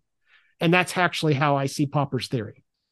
I feel that it's probably very important to play some really dark, brooding music in the background when you start talking about instrumentalism, because this seems the heretical section of this podcast for for, for Deutsch people, um, to, to make a joke out of it. But but yeah, I, um, yeah, I think the the the criticism of instrumentalism that I feel is that important is that you know some hardcore instrumentalists will say that we can't say anything about reality you know and that the reality is, that's right. you know I, am not sure if it's i think it's Bohr that you know that that the that the real world is made made out of imaginary things you know? I mean i might as well start using healing crystals if i believe that you know? Um but yeah i i it's I, I would say I might be somewhat akin to instrumentalism as far as like I care, like I said, like your theory makes you know iPads and Zoom calls possible. Hey, I'm I'm willing to accept it, you know, of anything. But you know, it's not like I don't think that you know we have theories about dinosaurs, right? I'm going to say that dinosaurs absolutely existed. And you know, and here I go. Well, you can't say anything's absolutely true. I know I can't say it, but I'm going to say it anyways, you know? And it's almost like Gödel with mathematics, right? So the incompleteness theorems, and all of a sudden, well, now we can't even say that, you know, two plus two equals four, you know? But I, I believe Gödel says something that, you know, we can't prove things in mathematics, but there are some things that we know that are true, you know? And obviously, this is not something that you want people that make policy decisions that say, oh, I just have a gut feeling that this is absolutely true, you know? This isn't something I want to drive home and everybody to say that, you know, they're just, we just think they're true because of that. But I, I, I think, you know, when we're talking about like Gödel, we, we understand what he's saying about like mathematics and stuff like that. There are certain things that we know that are true that we just can't prove. Like, I think that we know dinosaurs existed, you know, obviously I don't know if T Rex had feathers or if it was purple or if it cared for its young. You know, we have some evidence for some of these type of things, but to think that large organisms lived on this planet many millions of years ago, I'm saying, yeah, that really happened. You know, and I, I can't prove it, but I, I think both of you would agree that yeah, we th- these things that we can't prove, but we know that they are true. Right? Am I saying con- something controversial here? I don't. I don't think that I am. No, not to me. And obviously, there's no formulation of how to get that way, and that's and that's the problem, you know. And I feel like Popper presented a lot of problems we have with epistemology, but at the end of the day, you know, Popper's epistemology doesn't solve these problems of me being able to say that dinosaurs really existed. And sometimes, I guess, if me and Bruce sound like we're somewhat sympathetic towards instrumentalists, the the thing is instrumentalist sometimes does it work? Yeah it does. Okay good. That's all we care about. You know and like you know sometimes that's unfortunately as as good as it gets as far as jack nicholson said in the movie or something you know? I mean Yeah, I, I don't know, but sometimes I feel like kind of almost I won't say nihilistic, but it's just it's horrible that we can't find absolute truth and prove it, you know. But I, am doing stuff, and it's not like I don't think. So I guess the distinction between me and instrumentalists is I do think things are real, you know, and I think that's the important distinction we would have on that. Peter, do you want to respond to that? Well, I honestly, it sounds like we're agreeing a lot here, more than anything. So I, I, guess that's good. But maybe we should move on to the next uh, next criticism, and we can can well, see where it goes. Actually, let, let me just bring up what something that he just said because a couple things. First of all, I do feel like Popper's theory completely handles being able to say dinosaurs existed, right? Because that is the sole remaining empirical theory. There just aren't any others. So I don't actually think that, and we tentatively embrace that. So I don't actually think there's any particular problem under Popper's epistemology to be able to draw conclusions. Secondly, Popper doesn't say we can't we can't get to truth, right? I mean, Deutsch has said that a number of times, but I'm not even sure I know why that would be the case. Like we absolutely can have a correct theory about whether George Washington existed or not, right? I mean, there's all sorts of theories that we can we can I can, I think when Deutsch brings this up, he usually uses physics, and I, I admit maybe we'll never have a completely true theory of physics, okay, or maybe we will. Like I, I don't see any particular reason why we couldn't. Um, maybe that's hard to believe, but I think there's all sorts of theories out there that we can we can not only they are going to be tr- we can be right or wrong about, and therefore they're true or not. They're not just misunderstandings but I think we can even feel very confident about it because there just isn't a good alternative theory available at this point. So I don't actually think critical rationalism denies any of that. I think what's maybe a better example to mark is something like Okun's law. Are you guys familiar with Okun's law? No. So no. Okun's law is an economic law that describes a relationship between a country's gross domestic gross domestic product product and the unemployment rate. It says that you have to, it must grow um, at a 4% rate for, for one year to achieve a 1% reduction in the rate of unemployment. From what I understand, it has no explanation, right? It's just something that he noticed. And it's not always true, but it's often true. And um, people, economic, uh, people who are economists will actually use the law to make predictions, very instrumentalist even though they don't know why the law works. Um, and it works often enough that it makes sense to use it in this instrumentalist way. So I do think that we do have to accept what I said before. There's really no such thing as a truly explanationalist explanation. The very fact that I'm saying there is some sort of connection, that is an explanation. It's just not a deep one. However, I think this does border on sounding very instrumentalist, right? And I would never tell you don't use this law just because it doesn't have a, a explanation. well, you you get these type of examples in e- economic policy all the time, you know, and you know it's it's one of those, you know, if I had to make a distinction in hard and soft science, my only distinction really is the amount of variables that are there. So you know e- economies there there are so many variables that that affect economy. You can you can predict all you want but you know if something like a little virus you know happens to happen in china somewhere you know i don't care what what patterns you thought were happening it did a lot of things to the economic well-being of a lot of countries you know and um and the problem with the economic policy theories are too is people take these and they believe in them. And then, you know, if they believe that stocks are cyclical and blah, blah, blah, and, you know, this tends to follow this patterns, if enough people believe in that, they will make that pattern happen because they believe it and they trade in it and buy it and sell it in such a way that it's kind of like a self, um, what's the word I'm looking for? Self, um, geez, lost for Self, words here. Self fulfilling. Self fulfilling. Yeah, yeah, pro, yeah. Prophecy. Yeah, there we go. Thank you. Um, that that it, it does happen, you know, and so it's it's really hard on e- economic policy as far as theories go on, on that aspect.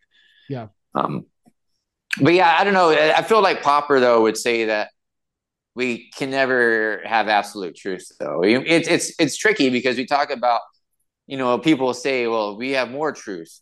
Well, you know, then people say, well, capital T truth or small T truth or, you know, Popper, Popper, Popper actually does say we can have true theories. He just says that we can't know that they're true. So, kind of in a sense of the the Gödel quote I kind of referenced earlier, right? There's yeah. things in mathematics that we can't prove. It's the provability problem, I guess, is the right. word we're looking for, right? That's yeah. right. Yeah. Now, Deutsch Deutsch seems like he disagrees with that, by the way. But I, I, could actually find you actual quotes from Popper where he says that. In fact, he, he in one of the interviews we did a podcast on, he actually says there are certain theories that I think are totally correct, but I won't tell you which ones they are. Can, I let me see if I can work through this in my mind? So, so Popper believe advocated for uh, verisimilitude, mm-hmm. whereas truth is something that we move closer to. Yes. Whereas Deutsch, from what I understand, sort of criticizes that that approach because it it implies the objective the existence of some absolute truth that we're moving towards. So to Deutsch, it's more about just just better explanations that are moving towards. I'm honestly not infinity. sure. I'm honestly not sure I could articulate jo- Deutsch's view entirely. Okay. So I'm confused myself as to what his his view is. I some of what like Sam I've talked with Sam kuipers about this and I've debated him kind of on your Facebook page. If okay. Sam kuipers is typical of Deutsch, then I think that comes pretty close to what you just said. But I'm I'm not actually sure if Sam Popper was, for himself. Popper, yeah. did he invent the idea of verisimilitude, or he, at least was a primary well, advocate for it? I don't think he invented the term verisimilitude, yeah. but yeah, he's the one yeah. who introduced it into epistemology, from what I understand. Okay. Okay. So, just just to clarify, Deutsch does say things like we should refer to all theories as misunderstandings, eh, eh, which, like, if you're talking about physics, I could probably buy that but like the theory whether George Washington existed or not, you know, bullcrap. I mean, you're either right or you're wrong, right? And we even know whether you're right or you're wrong for all intents and purposes because of the way it's only the only surviving theory left is that George Washington's a real person, right? Nobody's actually advocating for him being fictional. Well, um, I mean, you can always come up with things like, well, can you prove that this is not a dream?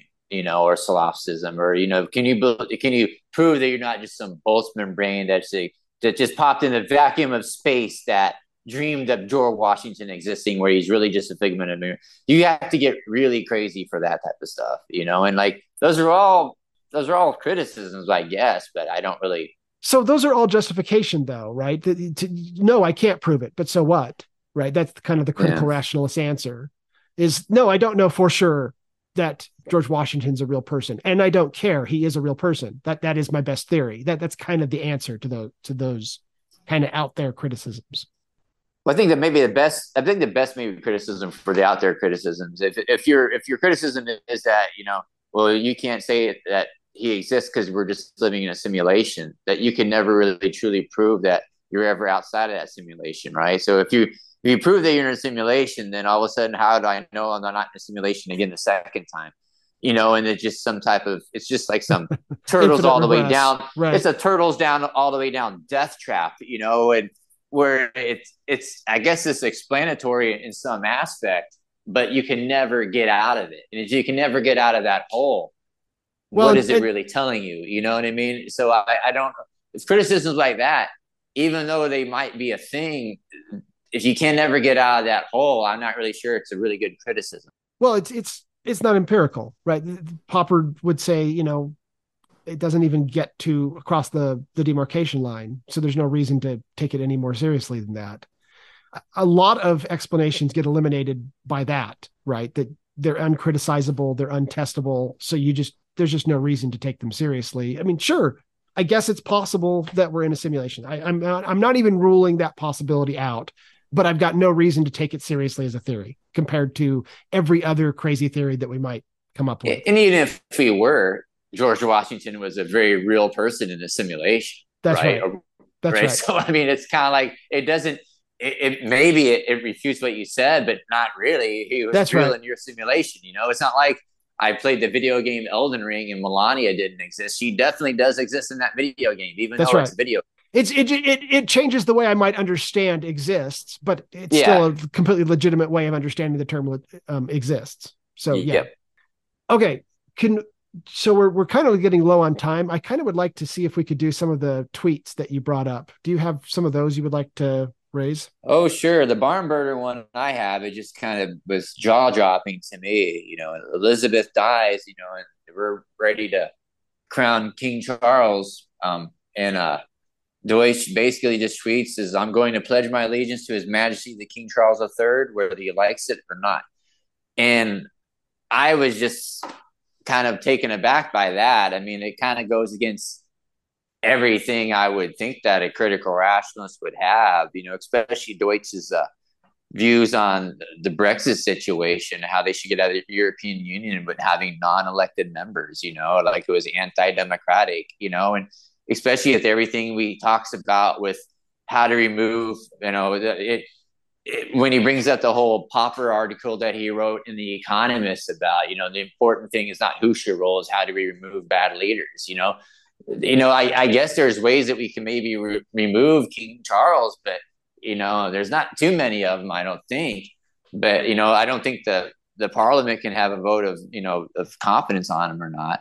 But I mean, it's the non-elected leader, and I just a leader in a, quotation marks, I should say. But I don't know how you pledge allegiance to something like that. You know, I, I just I, I unless he's only pledged allegiance because he thinks it does a lot for tourism and it and it helps grow you know the GDP of um, Great Britain by having the monarchy around you know and just for show or, or just for fun. But I, I I can find no acceptable way to think that is something that we should be proud to accept as pledging allegiance to a king. Yeah, let me let me. I'm not going to respond yet, but let, let me just clarify what you're saying. This is an a, a, a criticism of the institution of the king, correct? That's what you're saying. Yep. Okay. What you're really wondering is why is why does Deutsch have this positive view of that institution when it seems like it goes against the whole Popperian concept of error correction and Authority. right. And what is what does pledging allegiance really mean in that aspect too? You know, what are you pledging allegiance to in a sense? But Well, I think I think that his take would probably look something like if you look back into history that the monarchy has eh, even recent history, I think, as that, you know, I don't know if you guys have watched The Crown or or know about some of the history in there that it, it's done many useful things. I, I see him as making eh, sort of a s- eh, you know a snarky way of making a, a case that that tradition is is valuable and perhaps uh, which which is is is Popperian uh, too, and you know pop Popper uh, defense tradition is a valuable source of of knowledge. I'm not British, so I don't really have quite the same, maybe some of the same feelings about the monarchy. So I, I kind of hear what you're saying too, um, Mark. But Have you guys heard Brett Hall's defense of the monarchy on his podcast? I did. Okay. And I know Mark did because I think I sent it to Mark as one of our conversations.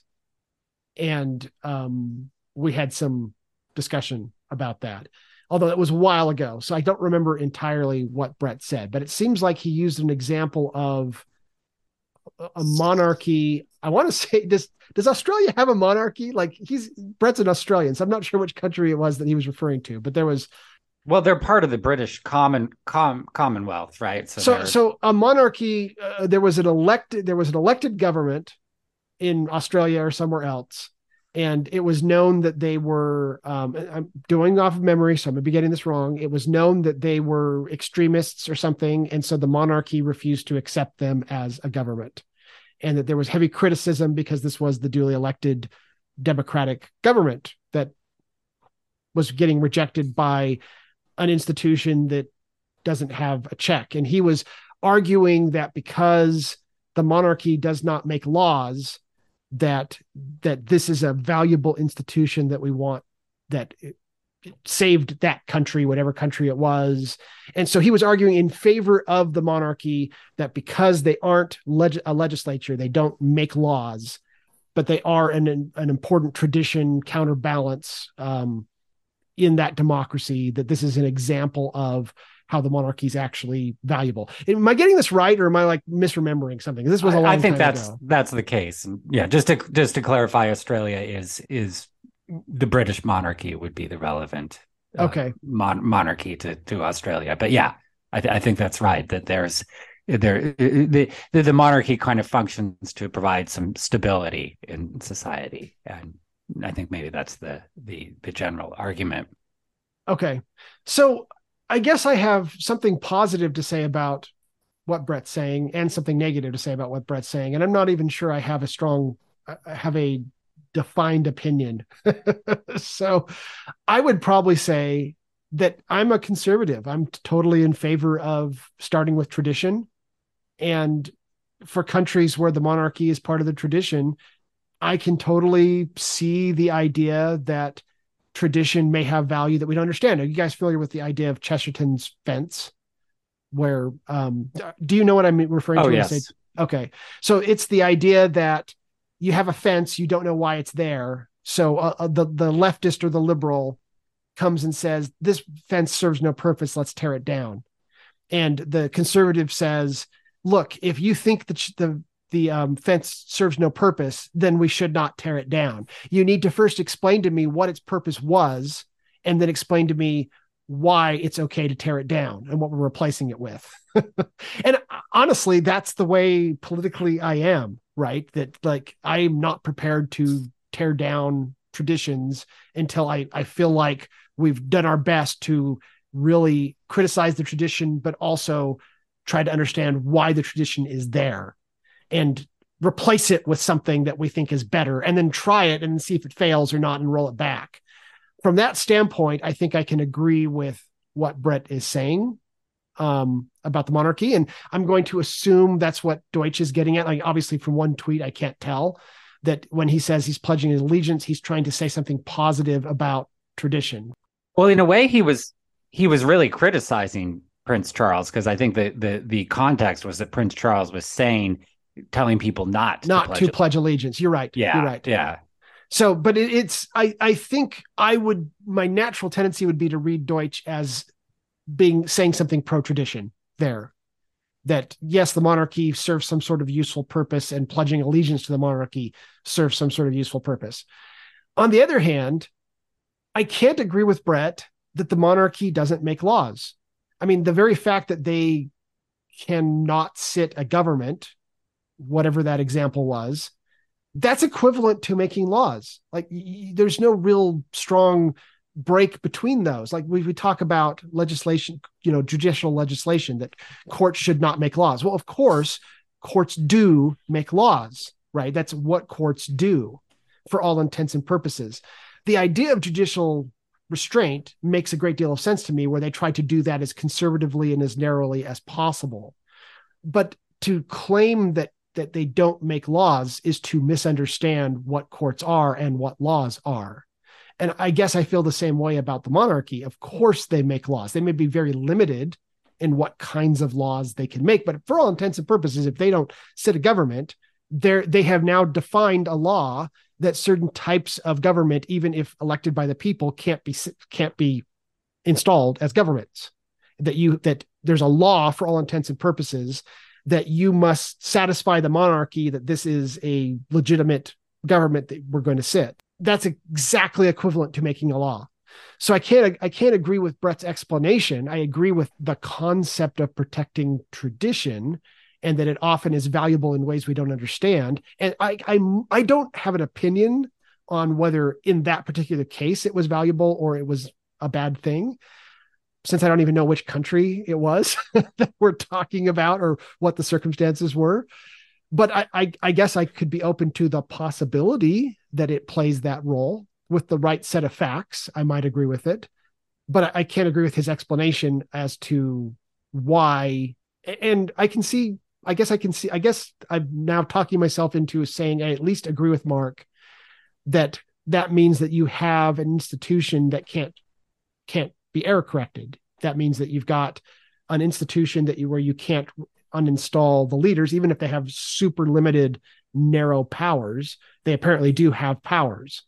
So I'm not sure how to reconcile that. I think you're raising a, a fair point. I, I feel like I've argued both for for and against it in my response, and I feel stupid that I don't have anything to actually definitively say one way or the other. Well, I, I say I like Chesterton's fence quite a bit. I, I think it's a compelling idea, and you can, you especially look at it how I kind of look at it as the tradition of our our own country, meaning America, in that many of the founding fathers were actually quite conservative in their temperament, and they were looking closely at what worked in in different states for for hundreds of years. Whereas you contrast that with the rationalists of the French Revolution, who just wanted to, uh, oh, you know, it just occurs to me that you, we've talked about this before, Mark, and you have quite strong feelings on this. But yeah, the uh, French Revolution, where they they just wanted to, you know, tear things down and tear things down and keep going, and and it didn't uh, didn't turn out so well. So I think the the Chestertons, uh, the the American Revolution is perhaps more in line with Chesterton's fence in in mostly a good way. So just to clarify, it's Chesterton, Ches, Chesterton's fence, not Chesterton's fence, correct? With the T, with the T. I, I, I don't know. I, you're saying I was saying it wrong. No, no. I think you were. I think you were. I think you were saying it right. I think okay. I said it wrong. okay. I think I said Chesterton's fence, and I think you're right that it's Chesterton's fence. I, you know what? I just googled it, and you were right. It is okay. Chesterton's fence. Okay. What do you think about about that uh, Chesterton's fence, Mark? I don't know if I really have any. I, I don't really find it that valuable of an insight, to be honest with you. I don't okay. have any like strong, you know, thing to say against it. I guess I I don't. You know, it's funny because my me and my wife argue about tradition quite a bit, and I'm a pretty traditional guy but I'm more of a traditional guy. Like, hey, we should decorate for Christmas, or you know, we should decorate for Halloween. You know, or I think traditions like Groundhog Day are fun. You know, and I think my yeah. whole thing on tradition is more of a, a thing of what creates fun, or a type of like ceremonial thing. You know, it's tradition to do this at this time of year, and every year I kind of think about where I'm in in the world and this and that, and it kind of you know, there's something important about doing something the same, but then how it makes you feel different, you know, in a sense. Um, but as far as traditions go, as like as monarchies and stuff, I don't see because I think Deutsch's main support of that was just tradition. I think he posted like the Mary Poppins or something, the tradition song over that. And I just find that a very poor way to say, oh, that's why tradition. Well, you know, Fiddler on the Roof, by the way. Yeah, there you go. Sorry about that. You know, at least I'm glad I didn't say Chesterton's fence wrong. I said Fiddler's on the Roof. Ouch. Mary I made the I made the Mary Poppins reference wrong. I mean, that's a good correction right there. Very valuable correction.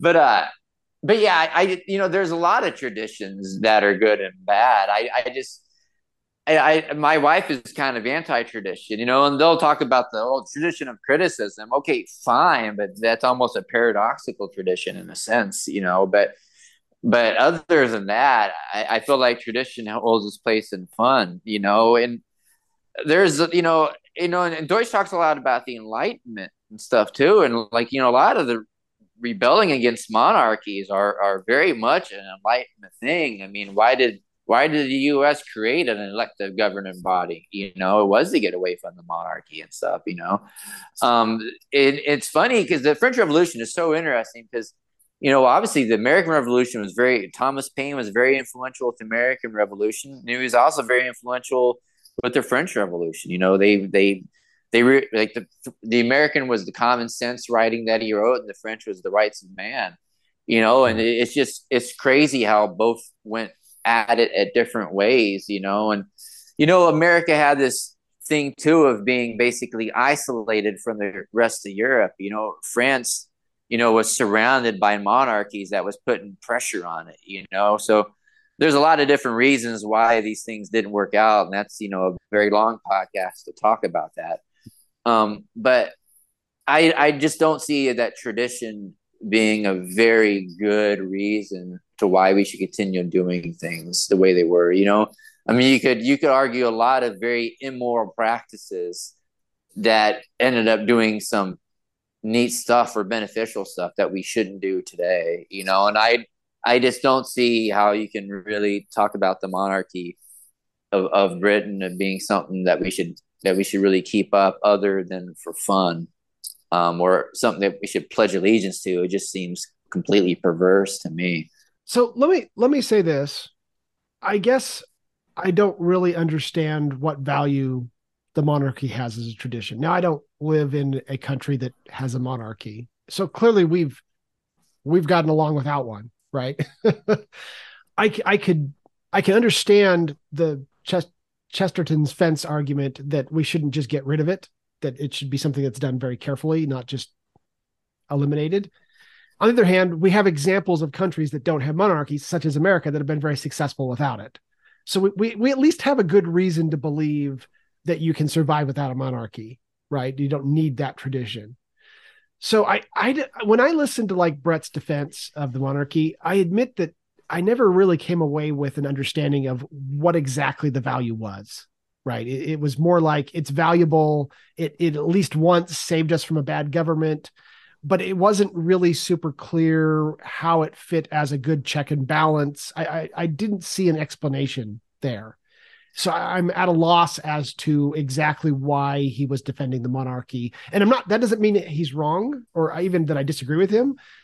But I just, there wasn't like a clear cut explanation that I could wrap my mind around and go, oh, that's why we need that tradition, if that makes any sense.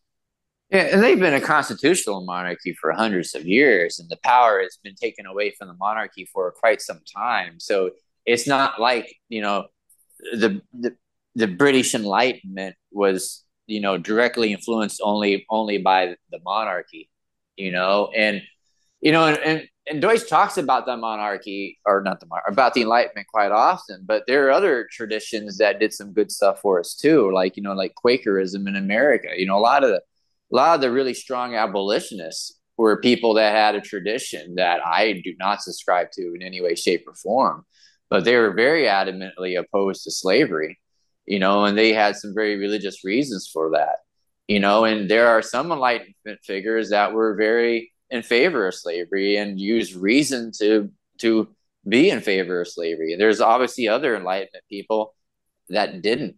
You know, I know William Wilberforce is one of the more religious people in Britain that argue against slavery.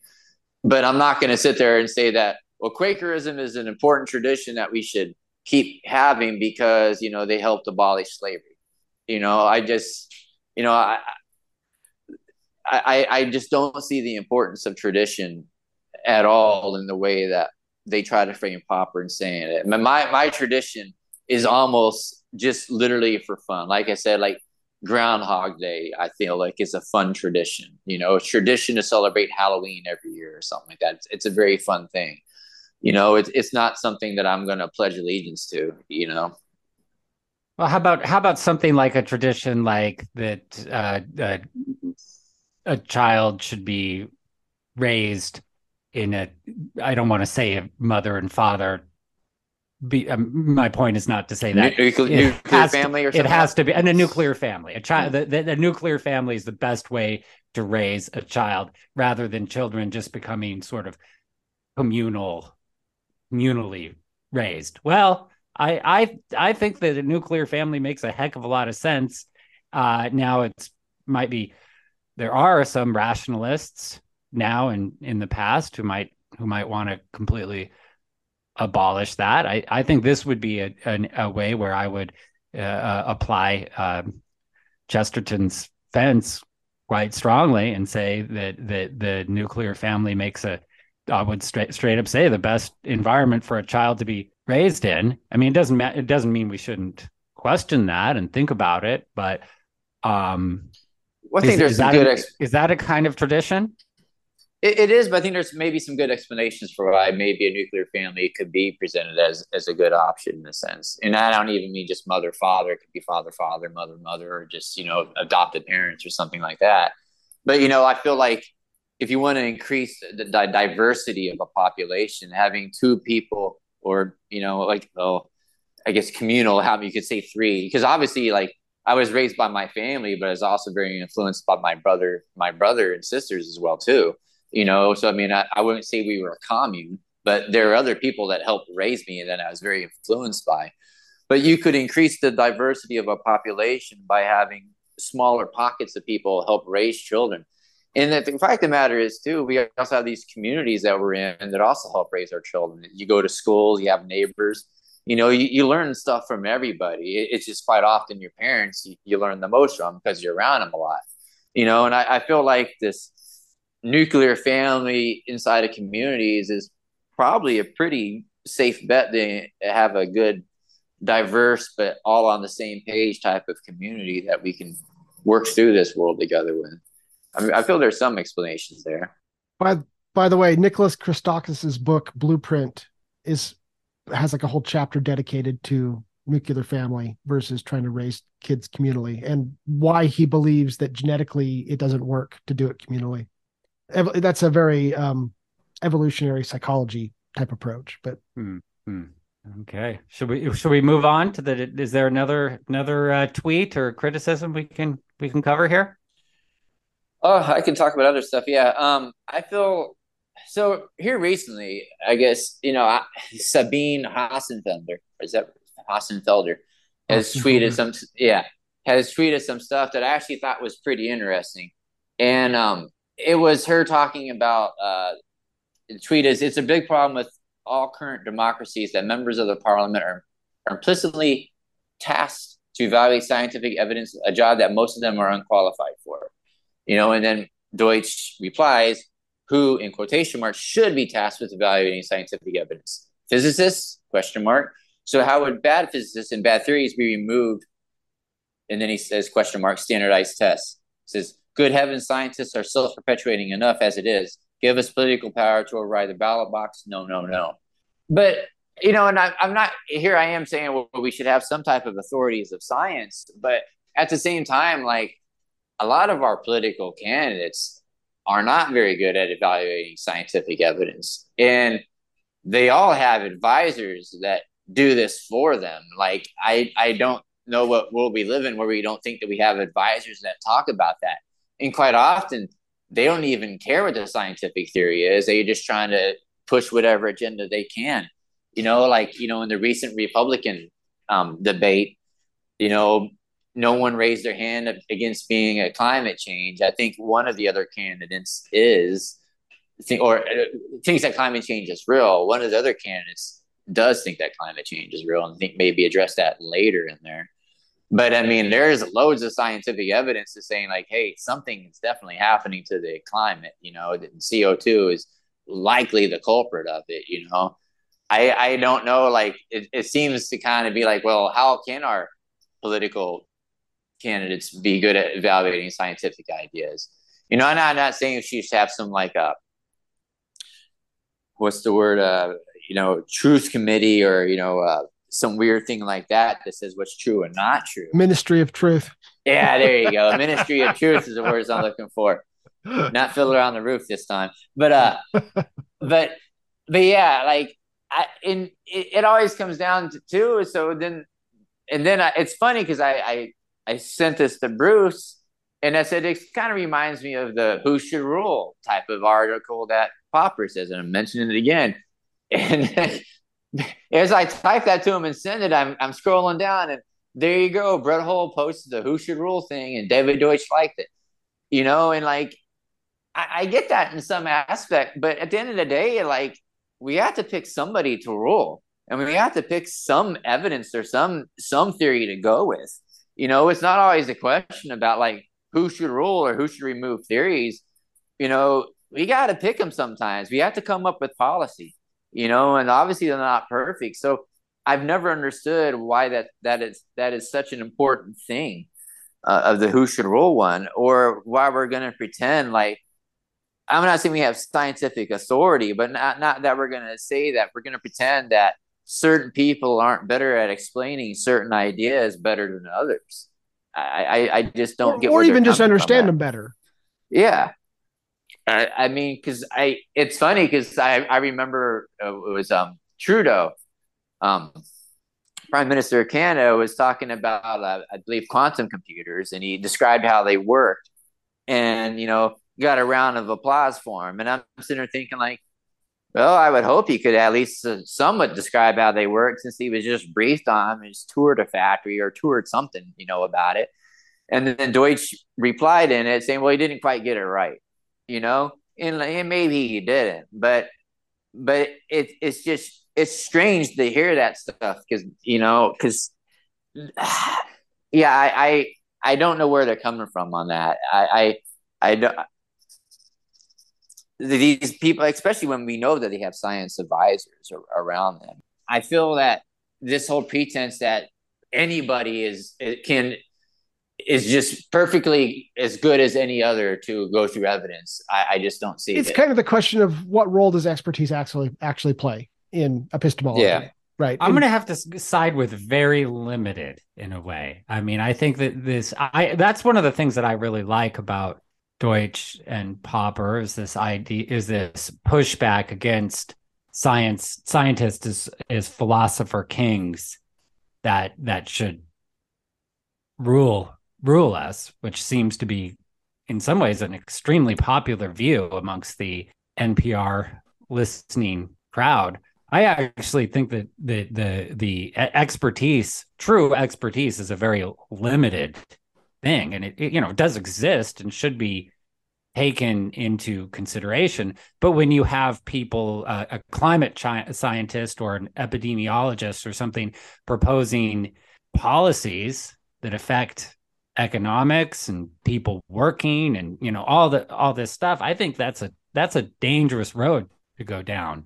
I i really like uh, feynman's quote science is the belief in the ignorance of experts. And what I get from that is that scientists, even or anyone else with expertise, are, are quite often capable of making fundamental errors in their uh, ideas about well even their own field i would say and and uh, certainly going outside of that field i mean if you're starting on a on um, ideas about especially humans that just aren't true you know whether marxism and behaviorism are two um, go-to examples for me of things that you know that uh, even highly educated people seem to sort of accept. Uh, it, you know, just their conclusions about how to live are just um, just don't work. At least not for me. Um, so I I really I really like the I the the the pushback that these these guys provide against the uh, uh, against the the scientists as philosopher king thing. Okay, so I don't completely disagree with what you're saying, Peter, but the the, the thing is, Sabine is truly only saying like that that they about the members are cannot evaluate scientific evidence. She's not talking about we should have philosopher kings. She's just talking about having scientists interpret evidence for them, other than like than basically some random right wing guy saying that you know climate change is a Chinese hoax or something like that, you know? And, and, you see this a lot. I mean, we talk about evolution being one of our best theories, right? A lot of those guys on that stage would not raise their hand if if they believe that that evolution that happens, you know? And that is that is incredibly alarming. And it doesn't mean that everything else you say and every policy decision you make is bad if you don't believe in evolution. But I have a I'm very uncomfortable with you in, in that aspect.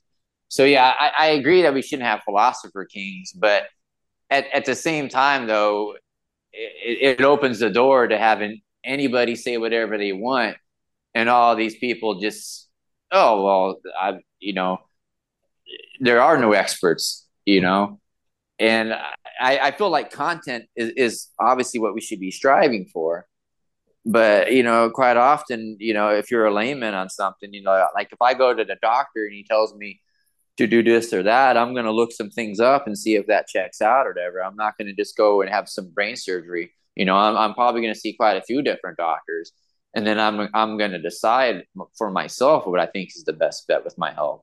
You know, so uh, it's hard for me to evaluate. Like if I'm just looking at Sabine's statement, the way you're quoting her, just that one tweet. Mm-hmm. Certainly, that statement by itself has a charitable read that's exactly what you're saying, which makes it a somewhat reasonable statement that there is a certain amount of deference to expertise that comes up in practical life and takes the form of our political leaders having scientific advisors, right?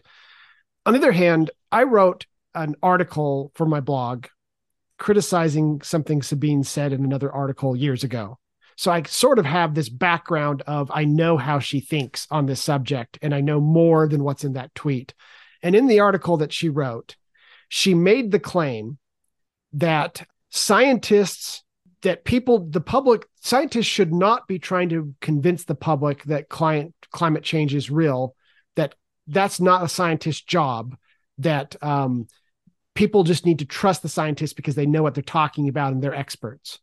Well i disagree with her on that right? I, I think it is 100% the scientist's job to convince the public. And i get it. The public can just be stupid on this subject and are often stupid on the subject climate change climate change in particular right? Um, as someone who's a conservative who accepts a that climate change is a potential real problem and b doesn't accept any of the solutions that have come out of the democrats or the left on this which try to go after economic change and sustainability and things like that i'm not entirely against sustainability just the ones in particular that they've come up with aren't the greatest. Let, let me just say that. But not be against Spaceship Earth. just just coming from that point of view, you know, it, it's I I've as a conservative, I'll raise to conservatives, hey, you know, there's like a legitimate issue here that you don't have to agree with the Democrats on how to solve but you need to offer your solution. And your solution can be something substantially different, substantially more conservative, and I think would be better. Furthermore, it's to your advantage to raise it to say, yes, it's a legitimate concern, but what we're going to do is we're going to explore geoengineering techniques or whatever, right? You come up with what your far more cost efficient solution is than trying to do a gigantic world cap and trade policy that tries to throw back, you know, economic progress or or whatever. Okay. And every time I bring this up with conservatives, they get mad at me. And even though I'm actually saying this is how you defeat the other side. It's good money, you know, and this is one of the things where good money drives out the bad, right? If you have a good idea how to take care of climate change so that they can no longer use it to their advantage, as a scare tactic. And you say yeah. actually all we have to do is put some ash in the air. And you know what that that would cause other problems but like we're really not in danger here. Yeah. and when i bring this up to conservative and it is so obviously the right rational conservative conservative thing to do to drive out the bad ideas coming out of the left on this. And i have never never never even once had them do anything but get mad at me and say you're supporting Al Gore, blah blah blah. Okay, so I get it. I get it at a deep level that my fellow conservatives, just like if I was a liberal, I'd be saying this about liberals instead, can just be very dense and can be very, very, very stupid. And I understand why Sabine would get upset over that and would want to set up scientists as philosopher kings. It would almost seems like a reasonable alternative to just how bad sometimes the anti climate crowds act. Okay. Yeah. And she is still wrong. She is not even a, it's not just that she's kind of wrong. She is 100% totally, totally wrong. That it is the job of the scientists to explain to the dense conservatives this is the truth and get it out there and get them thinking in a different way through an explanation and I don't see a real alternative to that. I think any alternative you offer to that is going to be a problem. Well, one of the things I get from critical rationalism is that we should always be, you know, this idea of finding criticisms against our best theories is, is something that we should all be striving yeah to do i mean we you know we can there are people who think that uh, uh, climate change is a chinese hoax or or that evolution isn't real. I'm not 100% convinced that that is a mainstream Republican position, but you know maybe there's some some a little more nuance here. But I think a far better thing is to sort of ignore these people, you know, ignore ignore the crazies and and look for the best arguments you can against you know this this idea that uh, uh, you know mo- I think most people do agree that climate change is real, at least right to some degree. At least the critics I listen to. But you know what? Really, what we're talking about is something like degrowth, or or how to address it. Is degrowth the best way to address right. climate change? It's really the policy where we should be arguing over, right? What's yeah. the right policy given the potential problem? right and and when do we do it how much do we do it i mean like there's totally legitimate and, and the reason why this matters is because when we talk about scientists with their climate models every climate model is going to be built off of an assumption about growth continuing as it is which which mm. could never be a scientific assumption it would always be an economic assumption now it's reasonable for them to do that in their models i get that right yeah. Okay, but there doesn't seem to be a lot of teasing out of of the economic side of their model and the scientific side of their model. They often confuse the two as if they're one.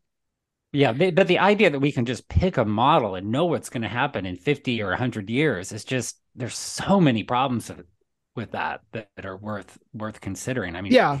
It's and, very very hard to predict the future. Well, so I would love to see Sabine and scientists who are in this space really ch- explain what I just explained that there's two sides yeah. to the model that what we're really saying is is that if we don't change things that there's going to be a problem but there's like many ways to change things and we need to start talking about what the options are on the table and there are many bad ways to change things that could really affect yeah especially poor people people living in third world countries or whatever who who need fossil fuels to improve their lives right? It's it's it's really you know i mean i think more the more voices at the table in this discussion the better. The more fierce argument on this the better i think. So let me let me say something in favor of sabine though. I, I guess i sort of have but let me make it kind of concrete. Yeah. This is a case where there is a large group of people that are my fellow conservatives that will not change their mind, right? That they're not going to be reasoned with. Now, to that, let me just say, I believe in the long run, there's no such thing as a person who can't be reasoned with. I mean, there kind of is because some people are so bad that they're going to die first, right? But in some ways, it doesn't matter. You don't have to reason with everybody. You just have to get enough people over the line. And that is always possible right? And it's if you were to look at the way conservatives talked about climate change back when I started engaging them on this back, I don't know, a few decades ago, and the way they talk about it today, there's already been a change. I mean, it's slower and stupider than I would have liked, but like it has changed, right? And there is a shift where Republicans and conservatives accept that climate change might be a problem, even if they're not sure they can say it publicly yet. Like we're getting there, right? It's just mm-hmm. taking time because ultimately the good arguments do end up winning out. Yeah. Um, but I can see where she's coming from that there's an almost stupidity to how long it takes sometimes because there's these, I mean, like some of the argument, the arguments that my fellow conservatives make on this subject, they're so painful right? Like they'll suddenly say, well, I accept that there's climate change, but it's being caused by the sun. And I'll say, look, I, I do not understand how that changes a thing. If the sun is causing us to go extinct, then we should probably do something about it. Right.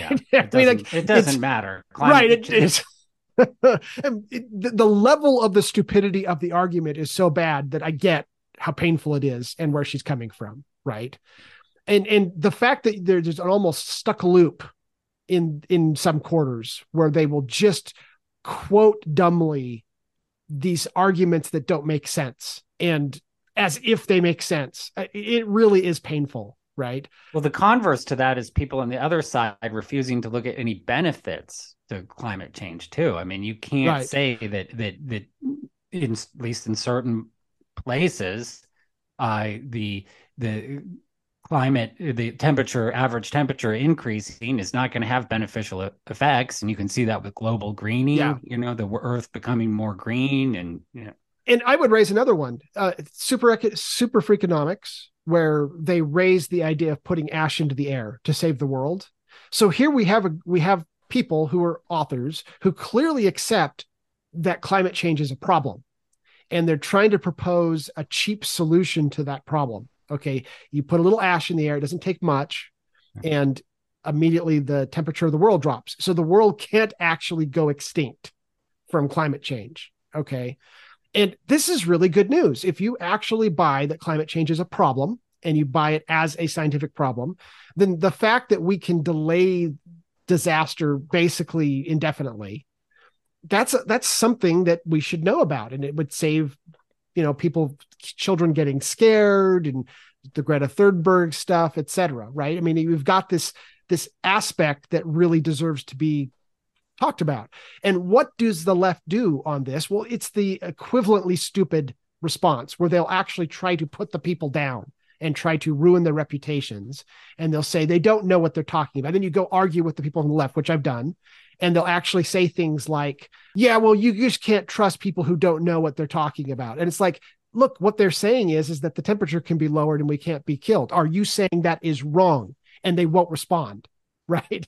The the the obviousness with which the left is trying to use climate change to advance non-related goals through a scare tactic, right? It's bewildering that yeah. this is happening that you've got two sides playing political football and neither neither is actually taking the problem seriously. And it is bizarre right? But that's exactly why we need scientists to explain things. Like the left needs to understand why what they're doing is making a real problem worse. The conservatives need to understand why them producing a conservative solution would kill the left right? It would destroy the left being able to use this as a scare tactic if the conservatives just came out and said, we're in favor of putting ash in the air and we're going to have these goals. And if we pass this amount, then this is what we're going to do. And everybody suddenly feels relaxed, right? I, or not even aside from the the ash. I mean, you could just say nuclear energy, or you know, there's right, a, there's a right. hundred there's, there's, common there's sense tons of ways solutions that right. would be actually be much more effective than turning back the clock to the Stone Age or something like that. With you know the the that. Uh, so it's I think this is the thing though is the the, the Deutschians definitely come at it from a standpoint of the who should rule thing, right? And I've I've never really seen a convincing presentation from them. I've seen a good one from Deutsch. So let me say that I've actually seen a good one from Deutsch, but I, I don't in general see them explain what the role of expertise is. And I think that that that question needs a good, really strong, nuanced answer. Hmm. One that gets repeated a lot, right? I'm not even sure I can give it to you. so I, I would like to hear it myself. Like I would really like to understand the four strands view of expertise and how it fits into things. And from this standpoint, I think I can agree with where Mark's coming from. While I, I, I on the one hand, I I know I don't agree with Sabine's overall view, even if this tweet's not so bad. Her overall view is bad, right? So I, I'm kind of glad the Deutschians are pushing back, but I wish they would push back in a way that was explain what the role of expertise is, and it can't it can't be that we just ignore expertise. like it really can't be that, right? I mean, obviously, I think the answer is the experts need to explain things. They need to explain things so that people can come on board. And that's the real role of expertise. I think I have something I can I could add to that. I think it's like something like the best new ideas always have unanticipated benefits. So it's stupid to require people who want to do new things to enumerate the benefits beforehand the best you can do is choose smart people and then trust their intuitions about what's worth exploring, what is worth exploring. Now, the reason it sounds like I read that is because I did. and that was a tweet by Paul Graham that was retweeted by nobody else but David Deutsch. So I, you know, if we're talking about these expertise and authorities and stuff like that, I don't know. Like it's it's it was rather because that was another one I sent to you, and I thought this is very related to this thing, and I kind of want to do them right next to each other.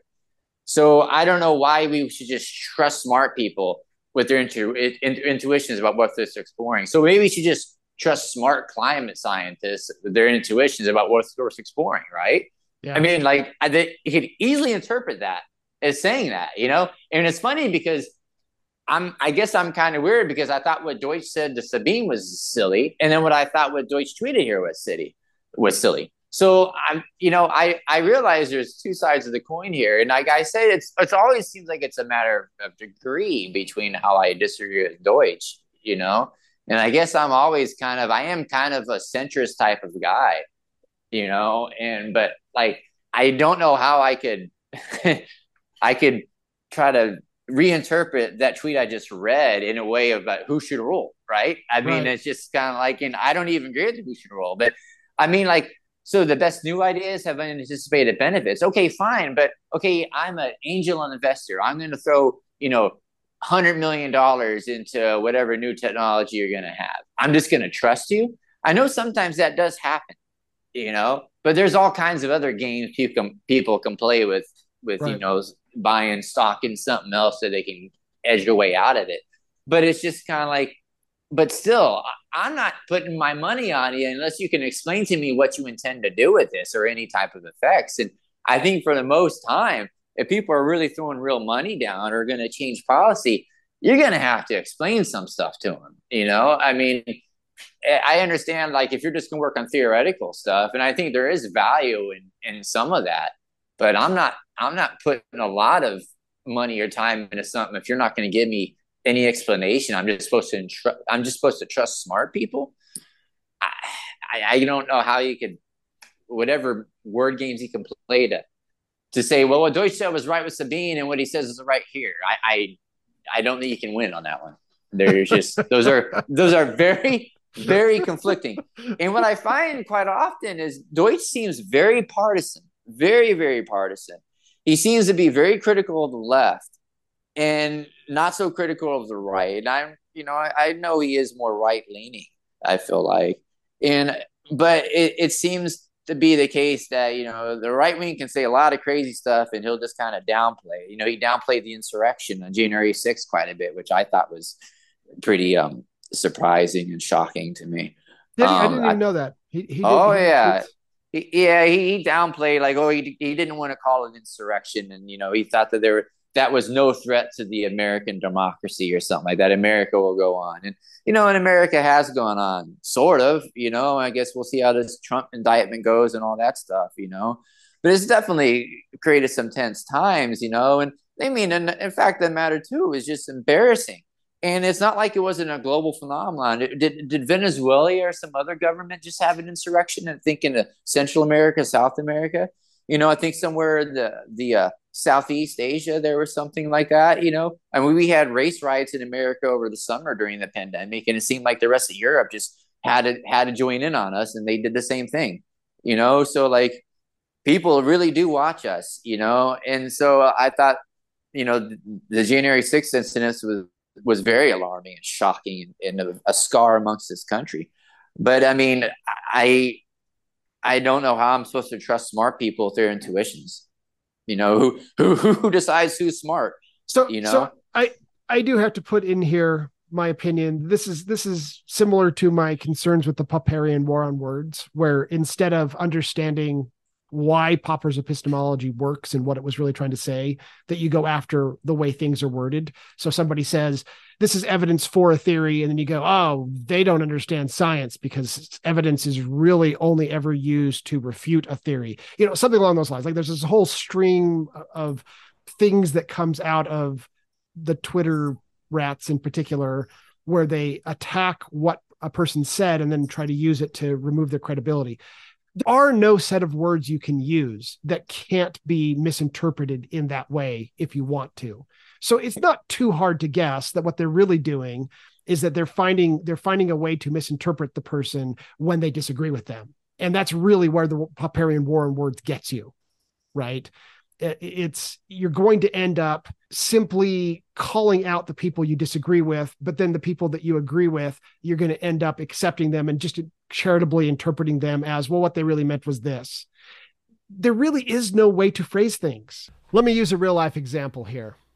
So we had an episode where I criticized David Deutsch um, for his argument for objective beauty. So Deutsch has this argument in Beginning of Infinity where he talks about Mozart or Beethoven, I forget which, and he is um, throwing away pieces of music because it just it isn't what he really wants it to be. And he's error correcting until he gets to just the right piece of music that sounds the best. So deutsch points out that this means it was hard to vary and therefore he claims that this means that it was objective.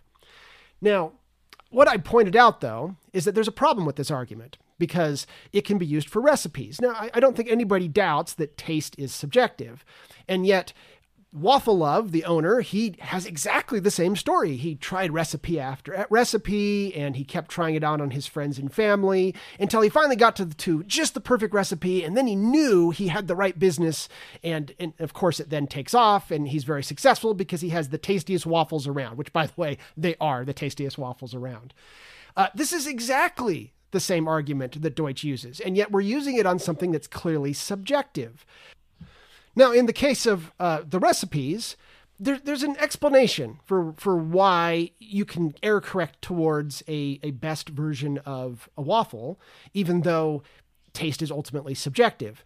And the reason why is because we have shared genes. So there's this parochial reason right? That we have these shared genes. There's some variants, so maybe not everybody loves waffle love uh, waffles, but a lot of people do. Certainly enough to build a business around, and it's better than most other versions of waffles. And again, there is an objective nature to taste, but it's across the population, and it's based only on something entirely parochial, our genes and how they affect uh, our taste. Just like uh, Deutsch argues that there is no population that likes any kind of music.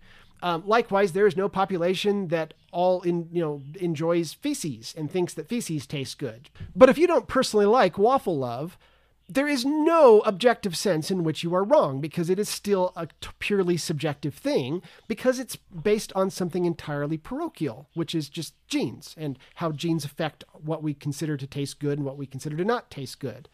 Now, could you use this same argument for music? Well, Steven Pinker does. He has the music is cheesecake for the ears argument that he uses. Now, I'm not saying that argument's right. The point I was making was that Deutsch's argument didn't sufficiently differentiate between Pinker's theory and his own theory. Deutsch was in essence arguing that if it's hard to vary, that we know that it's not only objective at the level of a population, but that it's non-parochial. But he didn't give any argument for why it was non-parochial. It could still be parochial based on the argument that he used. You could probably add to his argument and you could probably find a way to make it a better argument and error correct it until it's a better argument and it also eliminates the Steven Pinker cheesecake for the ears argument. And yet my point was is that there was something insufficient with his argument. Well i had a deutschian write to me right after that episode and he said no you are wrong because you're using the word insufficient and insufficiency insufficiency that implies justificationism. You're being a justificationist and therefore your argument is incorrect. So i wrote back to him and i tried to explain that while it's true that the word insufficient in some circumstances might imply some form of justificationism, that it, it wasn't a given that it meant that, and that it wasn't in this case, it didn't mean any th- sort of justification in this case. I was pointing out a logical flaw with his argument. I even gave him an example, this Deutschian example, and I said, suppose I give you propositional logic and I say A and B implies C. Then I demonstrate A to be true and then I tried to draw the conclusion C. We would say you had an insufficient argument. We don't know C to be true or false. We know A is true, but we, you, you didn't show that B was true. Therefore, we can't yet conclude that C is true. Maybe it is, maybe it isn't. So we would say that's an insufficient argument. Now, clearly, this has nothing to do with justificationism. This is just what we mean when we're trying to explain that there was a rational flaw or a logical flaw with the argument being made. So after I wrote that, he wrote back to me and he said, No, you're just being a justificationist, and so you're wrong. So I stopped and I thought about it, and I thought, okay, he's clearly getting tripped up on the word insufficient because insufficient might, in some cases, imply justificationism, and he's struggling to see past that. So, what word can I use or phrase can I use that would help him see that this is a legitimate argument, a legitimate criticism that needs to be taken seriously that has nothing to do with justificationism? And I thought about it and I thought about it, and I realized There is no word or set of words or phrases or sentences in the English language that he can't see as justificationist that's going to express the same idea. He was making a choice, in essence, to read it as justificationist because he didn't like the argument.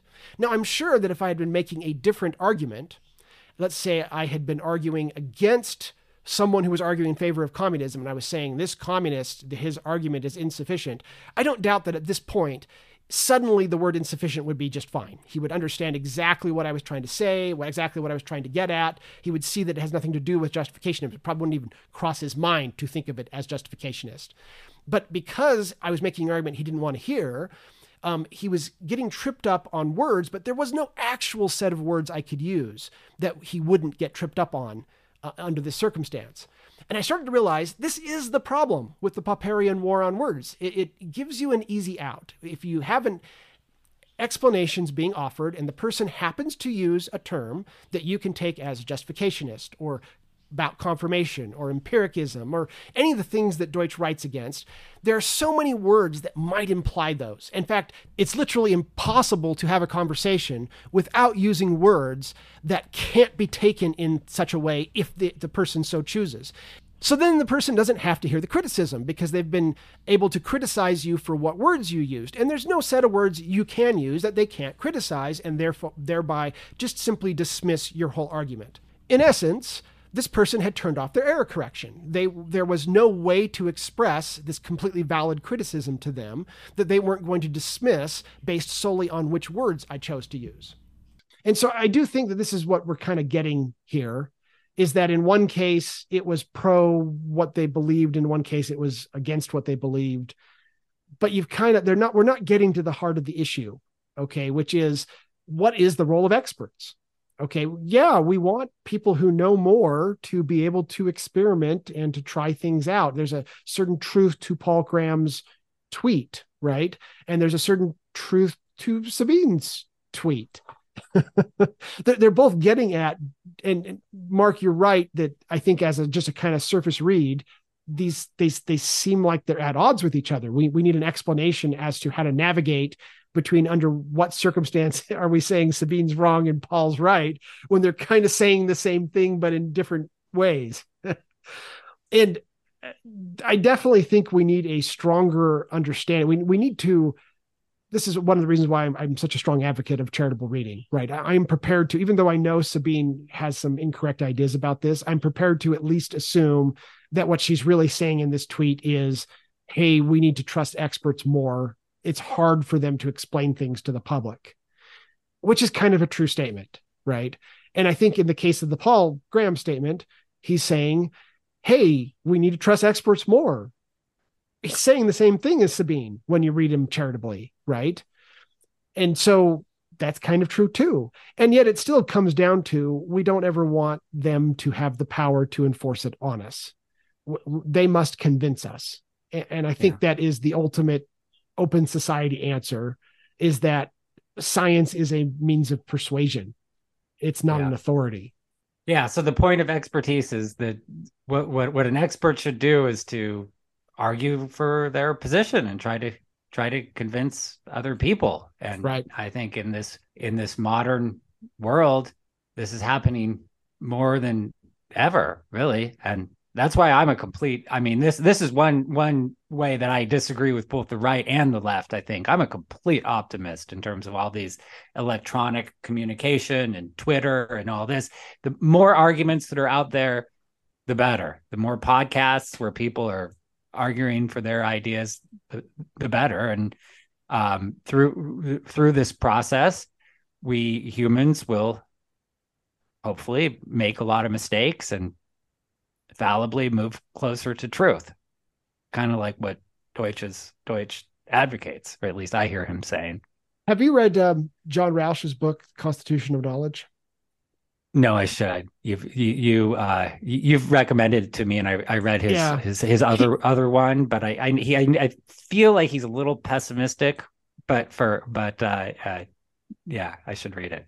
So yeah, he he actually makes somewhat of an argument against yeah. the marketplace of free ideas. Although yeah. I think in the long run he's op- uh, he's he's entirely optimistic that yeah you start off with a marketplace of free ideas and it may not necessarily be good, but that over time we will move towards that because we understand how to build the kinds of institutions that favor truth over falseness. I think long term, my prediction 100 years, 200 years, people are going to look back and say, wow, remember when people thought that social media and, and Twitter and all this stuff was was going to tear apart our country and think I think it will be more obvious that it was was was a this access to information and communication was a good thing for humans. Yeah. Because, you know, that's just part of it's just my ideas about what humans are. We're, we're, we're knowledge creators and we, we like truth and, and, you know, we want to be, be right, even as, as flawed as we are. Yeah. Um, we will have to do a separate podcast on John Rauch's constitution knowledge. Sorry, go ahead. No, that's fine. Um, yeah, it's it's interesting because you know the French. That's why the French Revolution is so interesting because during the French Revolution, there was an explosion of like gazettes and media at that time that wrote, you know, pol- political ideas and wrote about current events and news stories, you know, and you know that that ended up being, you know, ended up in a bad way, you yeah. know, and there was a similar explosion in America, ended up in a good way. So, you know, a lot of times, you know, Deutsch will say, you know, we're like, you know, there's no guarantee that we won't just blow up, you know, or our civilization in, in some way. You know, there are there are no guarantees that we're going to come through it, and, and it does seem to be the best bet is some type of open society, democratic institution to go because it does seem like more authoritative, the more authoritative ones don't have enough corrective mechanisms in it to keep that from happening. You know, so yeah, I mean, it's it's a brave new world out there. Who knows with AGI? Because you know, the Jacquard Loom, people thought that no one will ever, you know, have to work again to destroy all their jobs. The textile industry is be destroyed, you know, and that certainly wasn't the case, you know. And now with AGI, we're we're talking about, you know, well, you know, no truck drivers will have a job. All of our, our jobs will be automated. No one will be able to work. We won't be able to find and they'll say that this is something different, you know. And part of me is you're, you're talking about more AI than AGI, though, right? Here, yeah, it could be both, really. Both. I mean, okay, e- either or, you know, AI okay. or AGI for that matter. You know, we're okay. Maybe on the cusp of we're definitely have AI in some type of level right now, right? I mean, the people in the art world are, are tremendously scared, and I think they have reason to be scared um, with the the, the AI, AI art generators I see. Um, yeah. But uh, AGI is a whole different ball game, obviously too. But that's even more complicated. Um, but yeah, part of me thinks that yeah, that is different. Part of me thinks that eh, we'll find ways, we'll get by. You know, I mean, I think we will find ways. You know, but um, I don't. I don't claim to be prophetic about about the future. John Rauch in the Constitution of Knowledge, he points out that we did freak out over the um, the printing press right? That it's going yeah. to tear us apart. One of the things he points out is A, it did tear us apart. Massive wars came out of the printing press. And B, and B, we now look back on it, back on it, and the the idea of the printing press is going to tear us apart is silly, right? So it's a matter of generating the knowledge on how to control it. And it's a very Popperian view, by the way. He he uses Charles Peirce more than Popper, but he's very much into Popper also. Um, but uh, social media is the same way. His his point of view is we can solve this problem. We will solve this problem. Social media will turn out to be all the positive and none of the negative, but we aren't there today, and we've got to figure it out. And it's new. That's why it's carrying at us right at the moment, just like the printing press tore at us. But it's a solvable problem, and we will solve it. So, and I do think that's about that's about right. Like you, the marketplace of, of ideas, idea, concept, it it downplays or ignores the importance of institutions. The fact that institutions are what create the environment where books aren't dangerous anymore, right? I mean, it's we have ways of going about this where we understand how to do it now, and we're going to do that with social media. We're just at an era where we're we're still trying to figure it out, and we're getting there. So I, I am very optimistic in that we will solve the problem, but I accept that it is a problem that needs to be solved.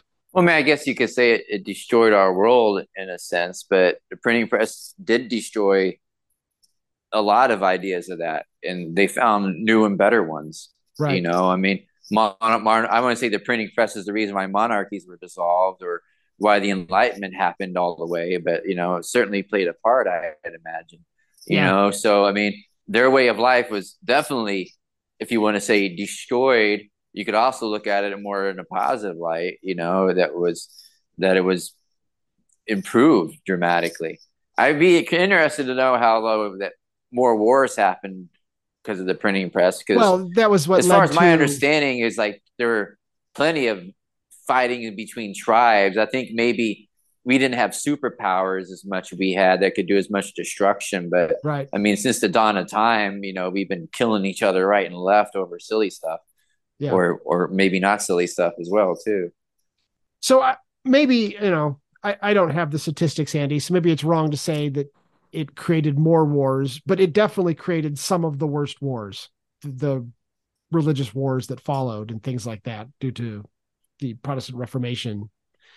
And so I think there's a good good case to be made there that the printing press was the you know proximate cause of a lot of that.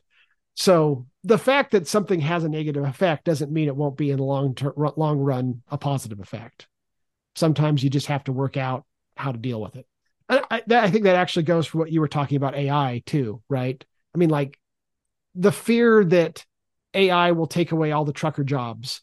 That's probably a legitimate fear, but it's not likely to ever come to fruition. Um, for one thing, AI just driving, try to do automatic driving with AI, it's really a hard problem to solve. We're not probably all that close to solving it. When we do, it will only be the easiest parts. It'll be like on the freeway, and then you'll need probably more truck drivers to be able to do the last mile, is what they call it, the last mile. So, I mean, like the odds that the technology would just come into being all at once and suddenly cause a massive drop of all the jobs is not probably true. I keep seeing using the word probably here. Who knows, right? It could. Like it's not like technology hasn't in the history of the world destroyed somebody's life through automation. Yeah. Of course it has.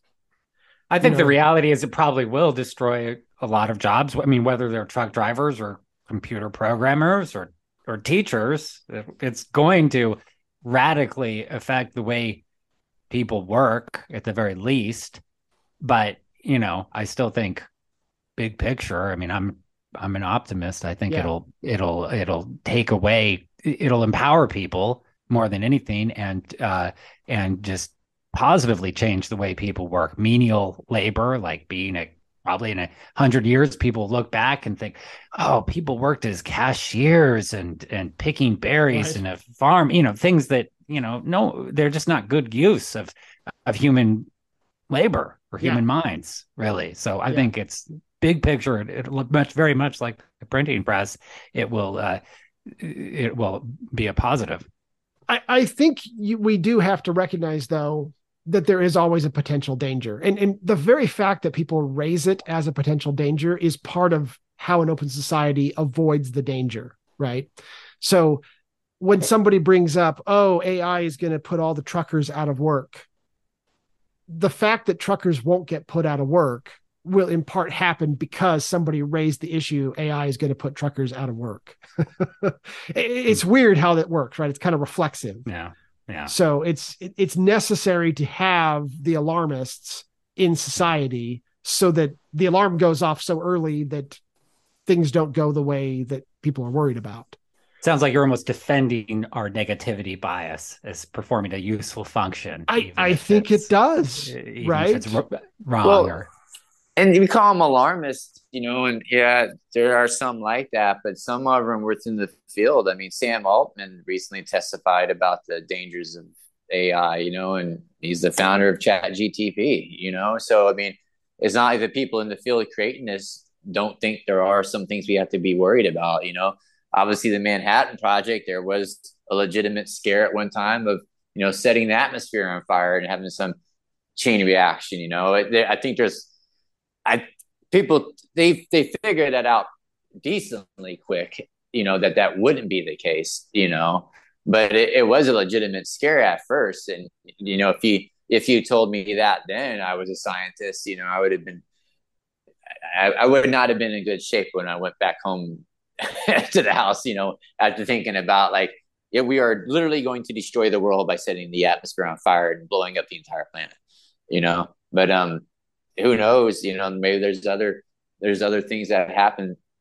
You know, I get. I think Tegmark has some interesting things about that. You know, where he talks about what's he call like the red. Uh, he has a name for certain ideas or inventions that could destroy the planet or something. Are you, like are you thinking of, of Bostrom and the white ball, black ball? Yeah, that's it. that vulnerable, vul- Yeah. vulnerable world hypothesis. Yeah, I mean, I don't really always Uh, subscribe to that. I think it's, I think it's interesting way to define a black ball, white ball thing. I think some people said, well, if it's just as easy to destroy the planet, you know, with putting silica in the microwave, you know, we'd all probably been dead a long time ago, you know. But you know, who knows? There there could be technologies in the future where that that might be the case. You know, maybe maybe maybe we can separate quarks, you know, and it's going to be the worst explosion ever. You know, I mean, but who knows?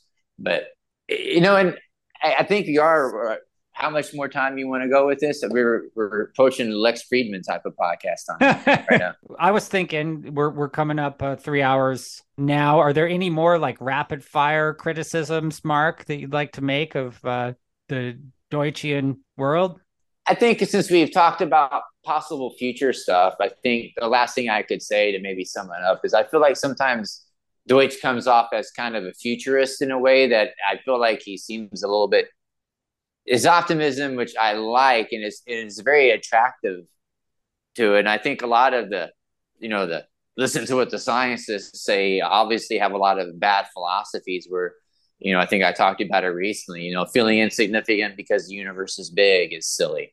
You know, and a lot of the pro science people almost seem to want to belittle you in, in such a way. You know, and, and Deutsch doesn't do that Hmm. you know? And uh, his his outlook is very optimistic or at least or at least not like saying that you aren't special you know? Other ones just want to make you feel like in you know you're just a chemi- the whole chemical scum thing you know? And i think deutsch's ted talk about the ted chemical scum is always an uplifting and great experience. It almost sets my mind right every time i i listen to that one.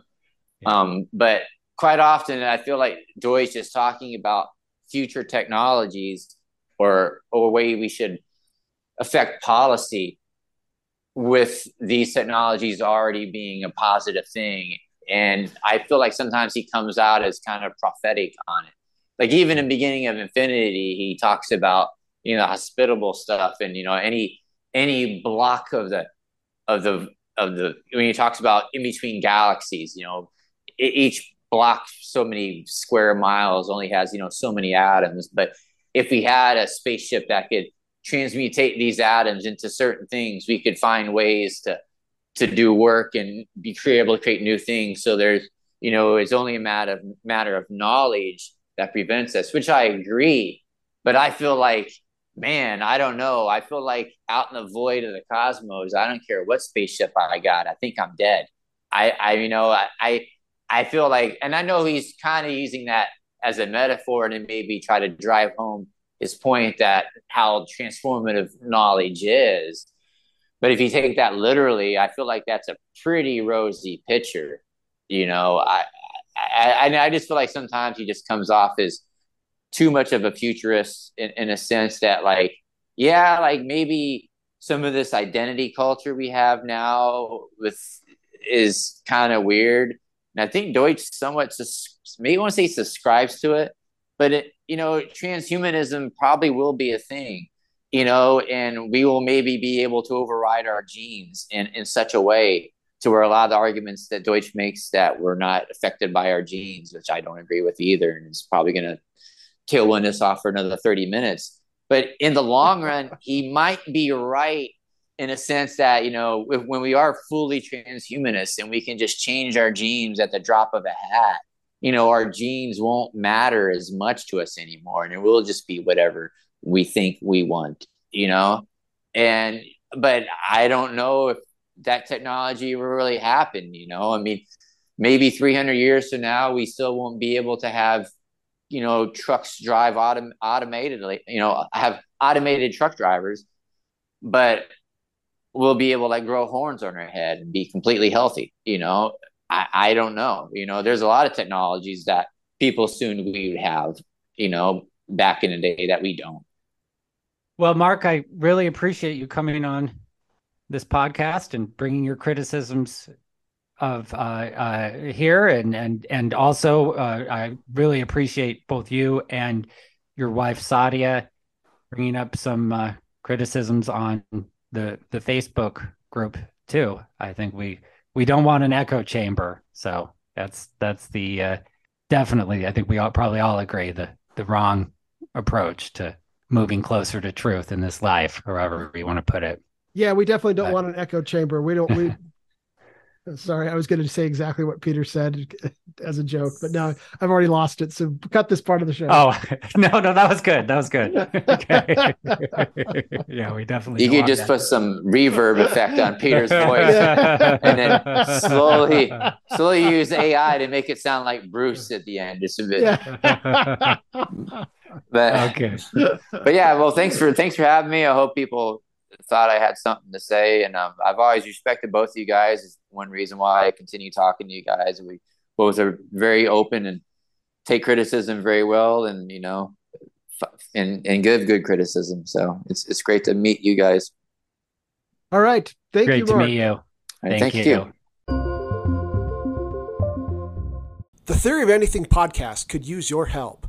We have a small but loyal audience, and we'd like to get the word out about the podcast to others so others can enjoy it as well.